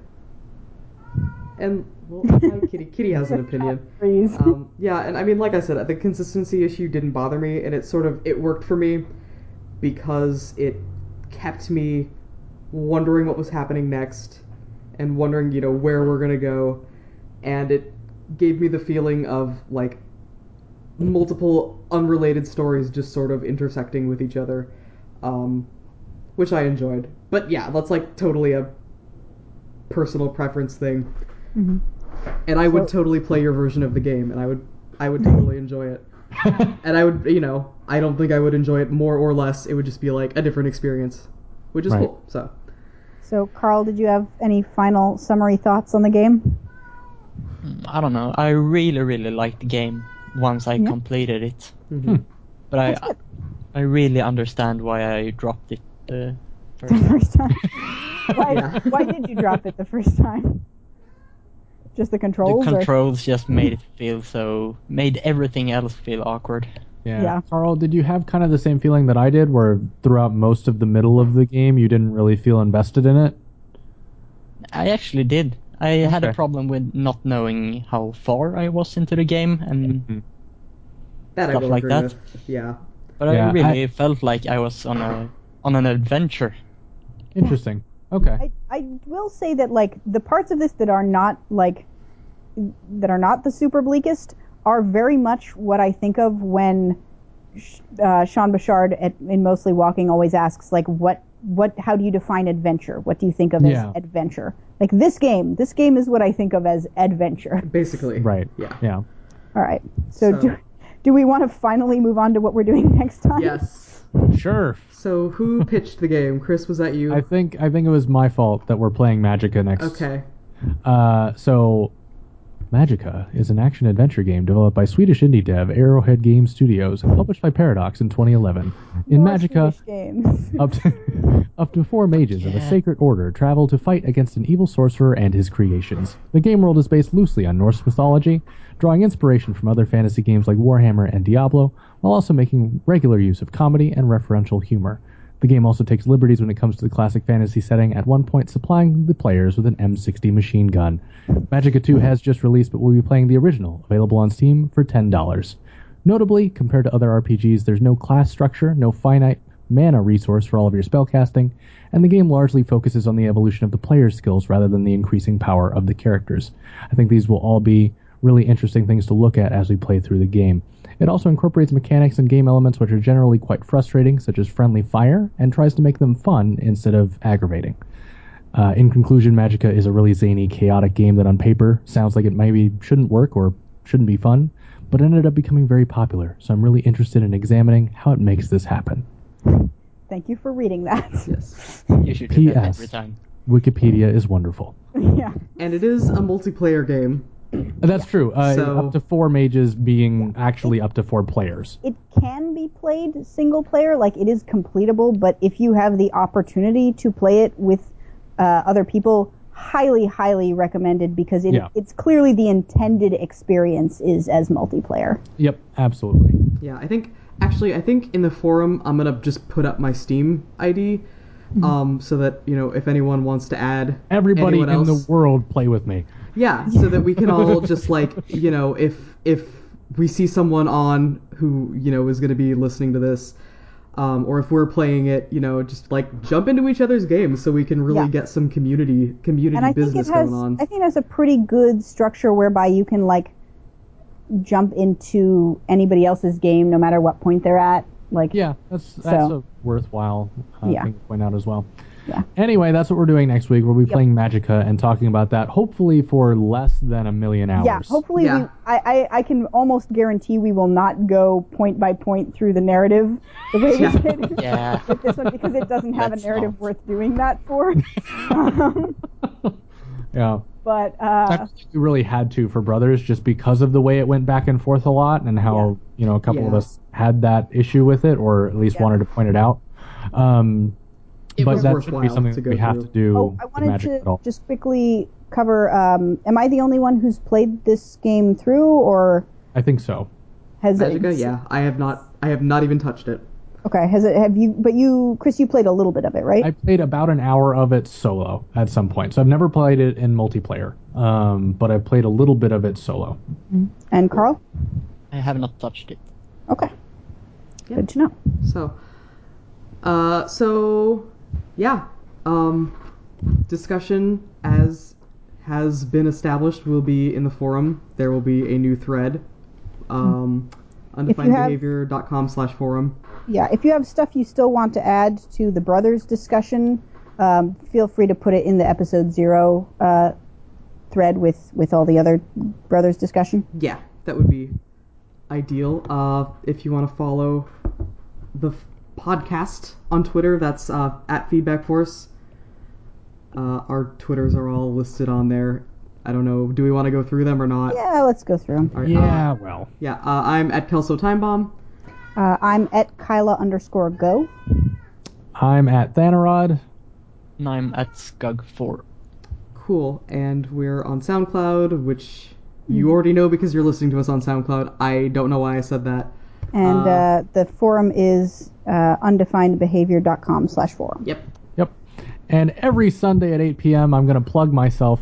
Uh, every Sunday at 8 p.m., we do God, the Sunday don't do game. every Sunday. You'll get tired. At 8 p.m. Pacific time, uh, we play the video games on the Sunday Game Club at twitch.tv slash Thanarod.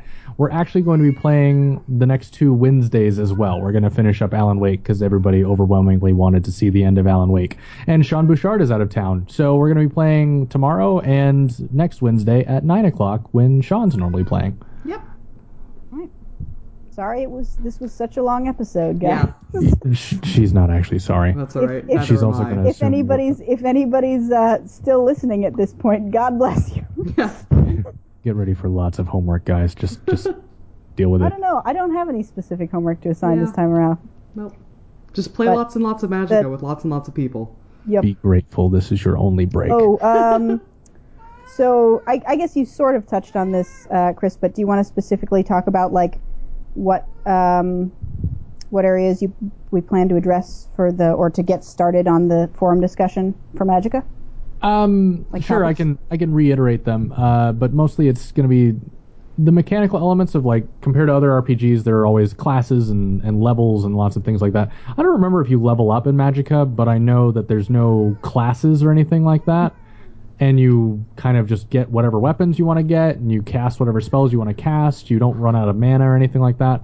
So the way you mechanically interact with the game and how they make that interesting and how they focus on the evolution of the player's skills rather than the power of your characters is one interesting thing that I think can spark a lot of discussion. Um, the way the setting is really inconsistent, but well, not inconsistent necessarily, but just weird because like they give you an M60 machine gun, um, and different things of that nature w- would be an interesting thing to kind of examine on a narrative level. Um, and then the way they kind of incorporate things that are really chaotic and weird and normally frustrating, um, but turning them into something that altogether makes it really fun uh, is another thing that I would think that we can probably talk a lot about. Right. So those are kind of three main points there, but of course, talk about whatever you want ultimately. And uh, Kelso, we didn't get a chance to talk about your uh, your thing about like the use of like non non language language in That's Brothers. fine, because Uh, I which- think but we can revisit it in Magicka because they That's use true. the exact same Oh, thing but with a very different tone, so we can sort of compare and contrast those. yeah, I was gonna say is it that a ended up. Swedish thing?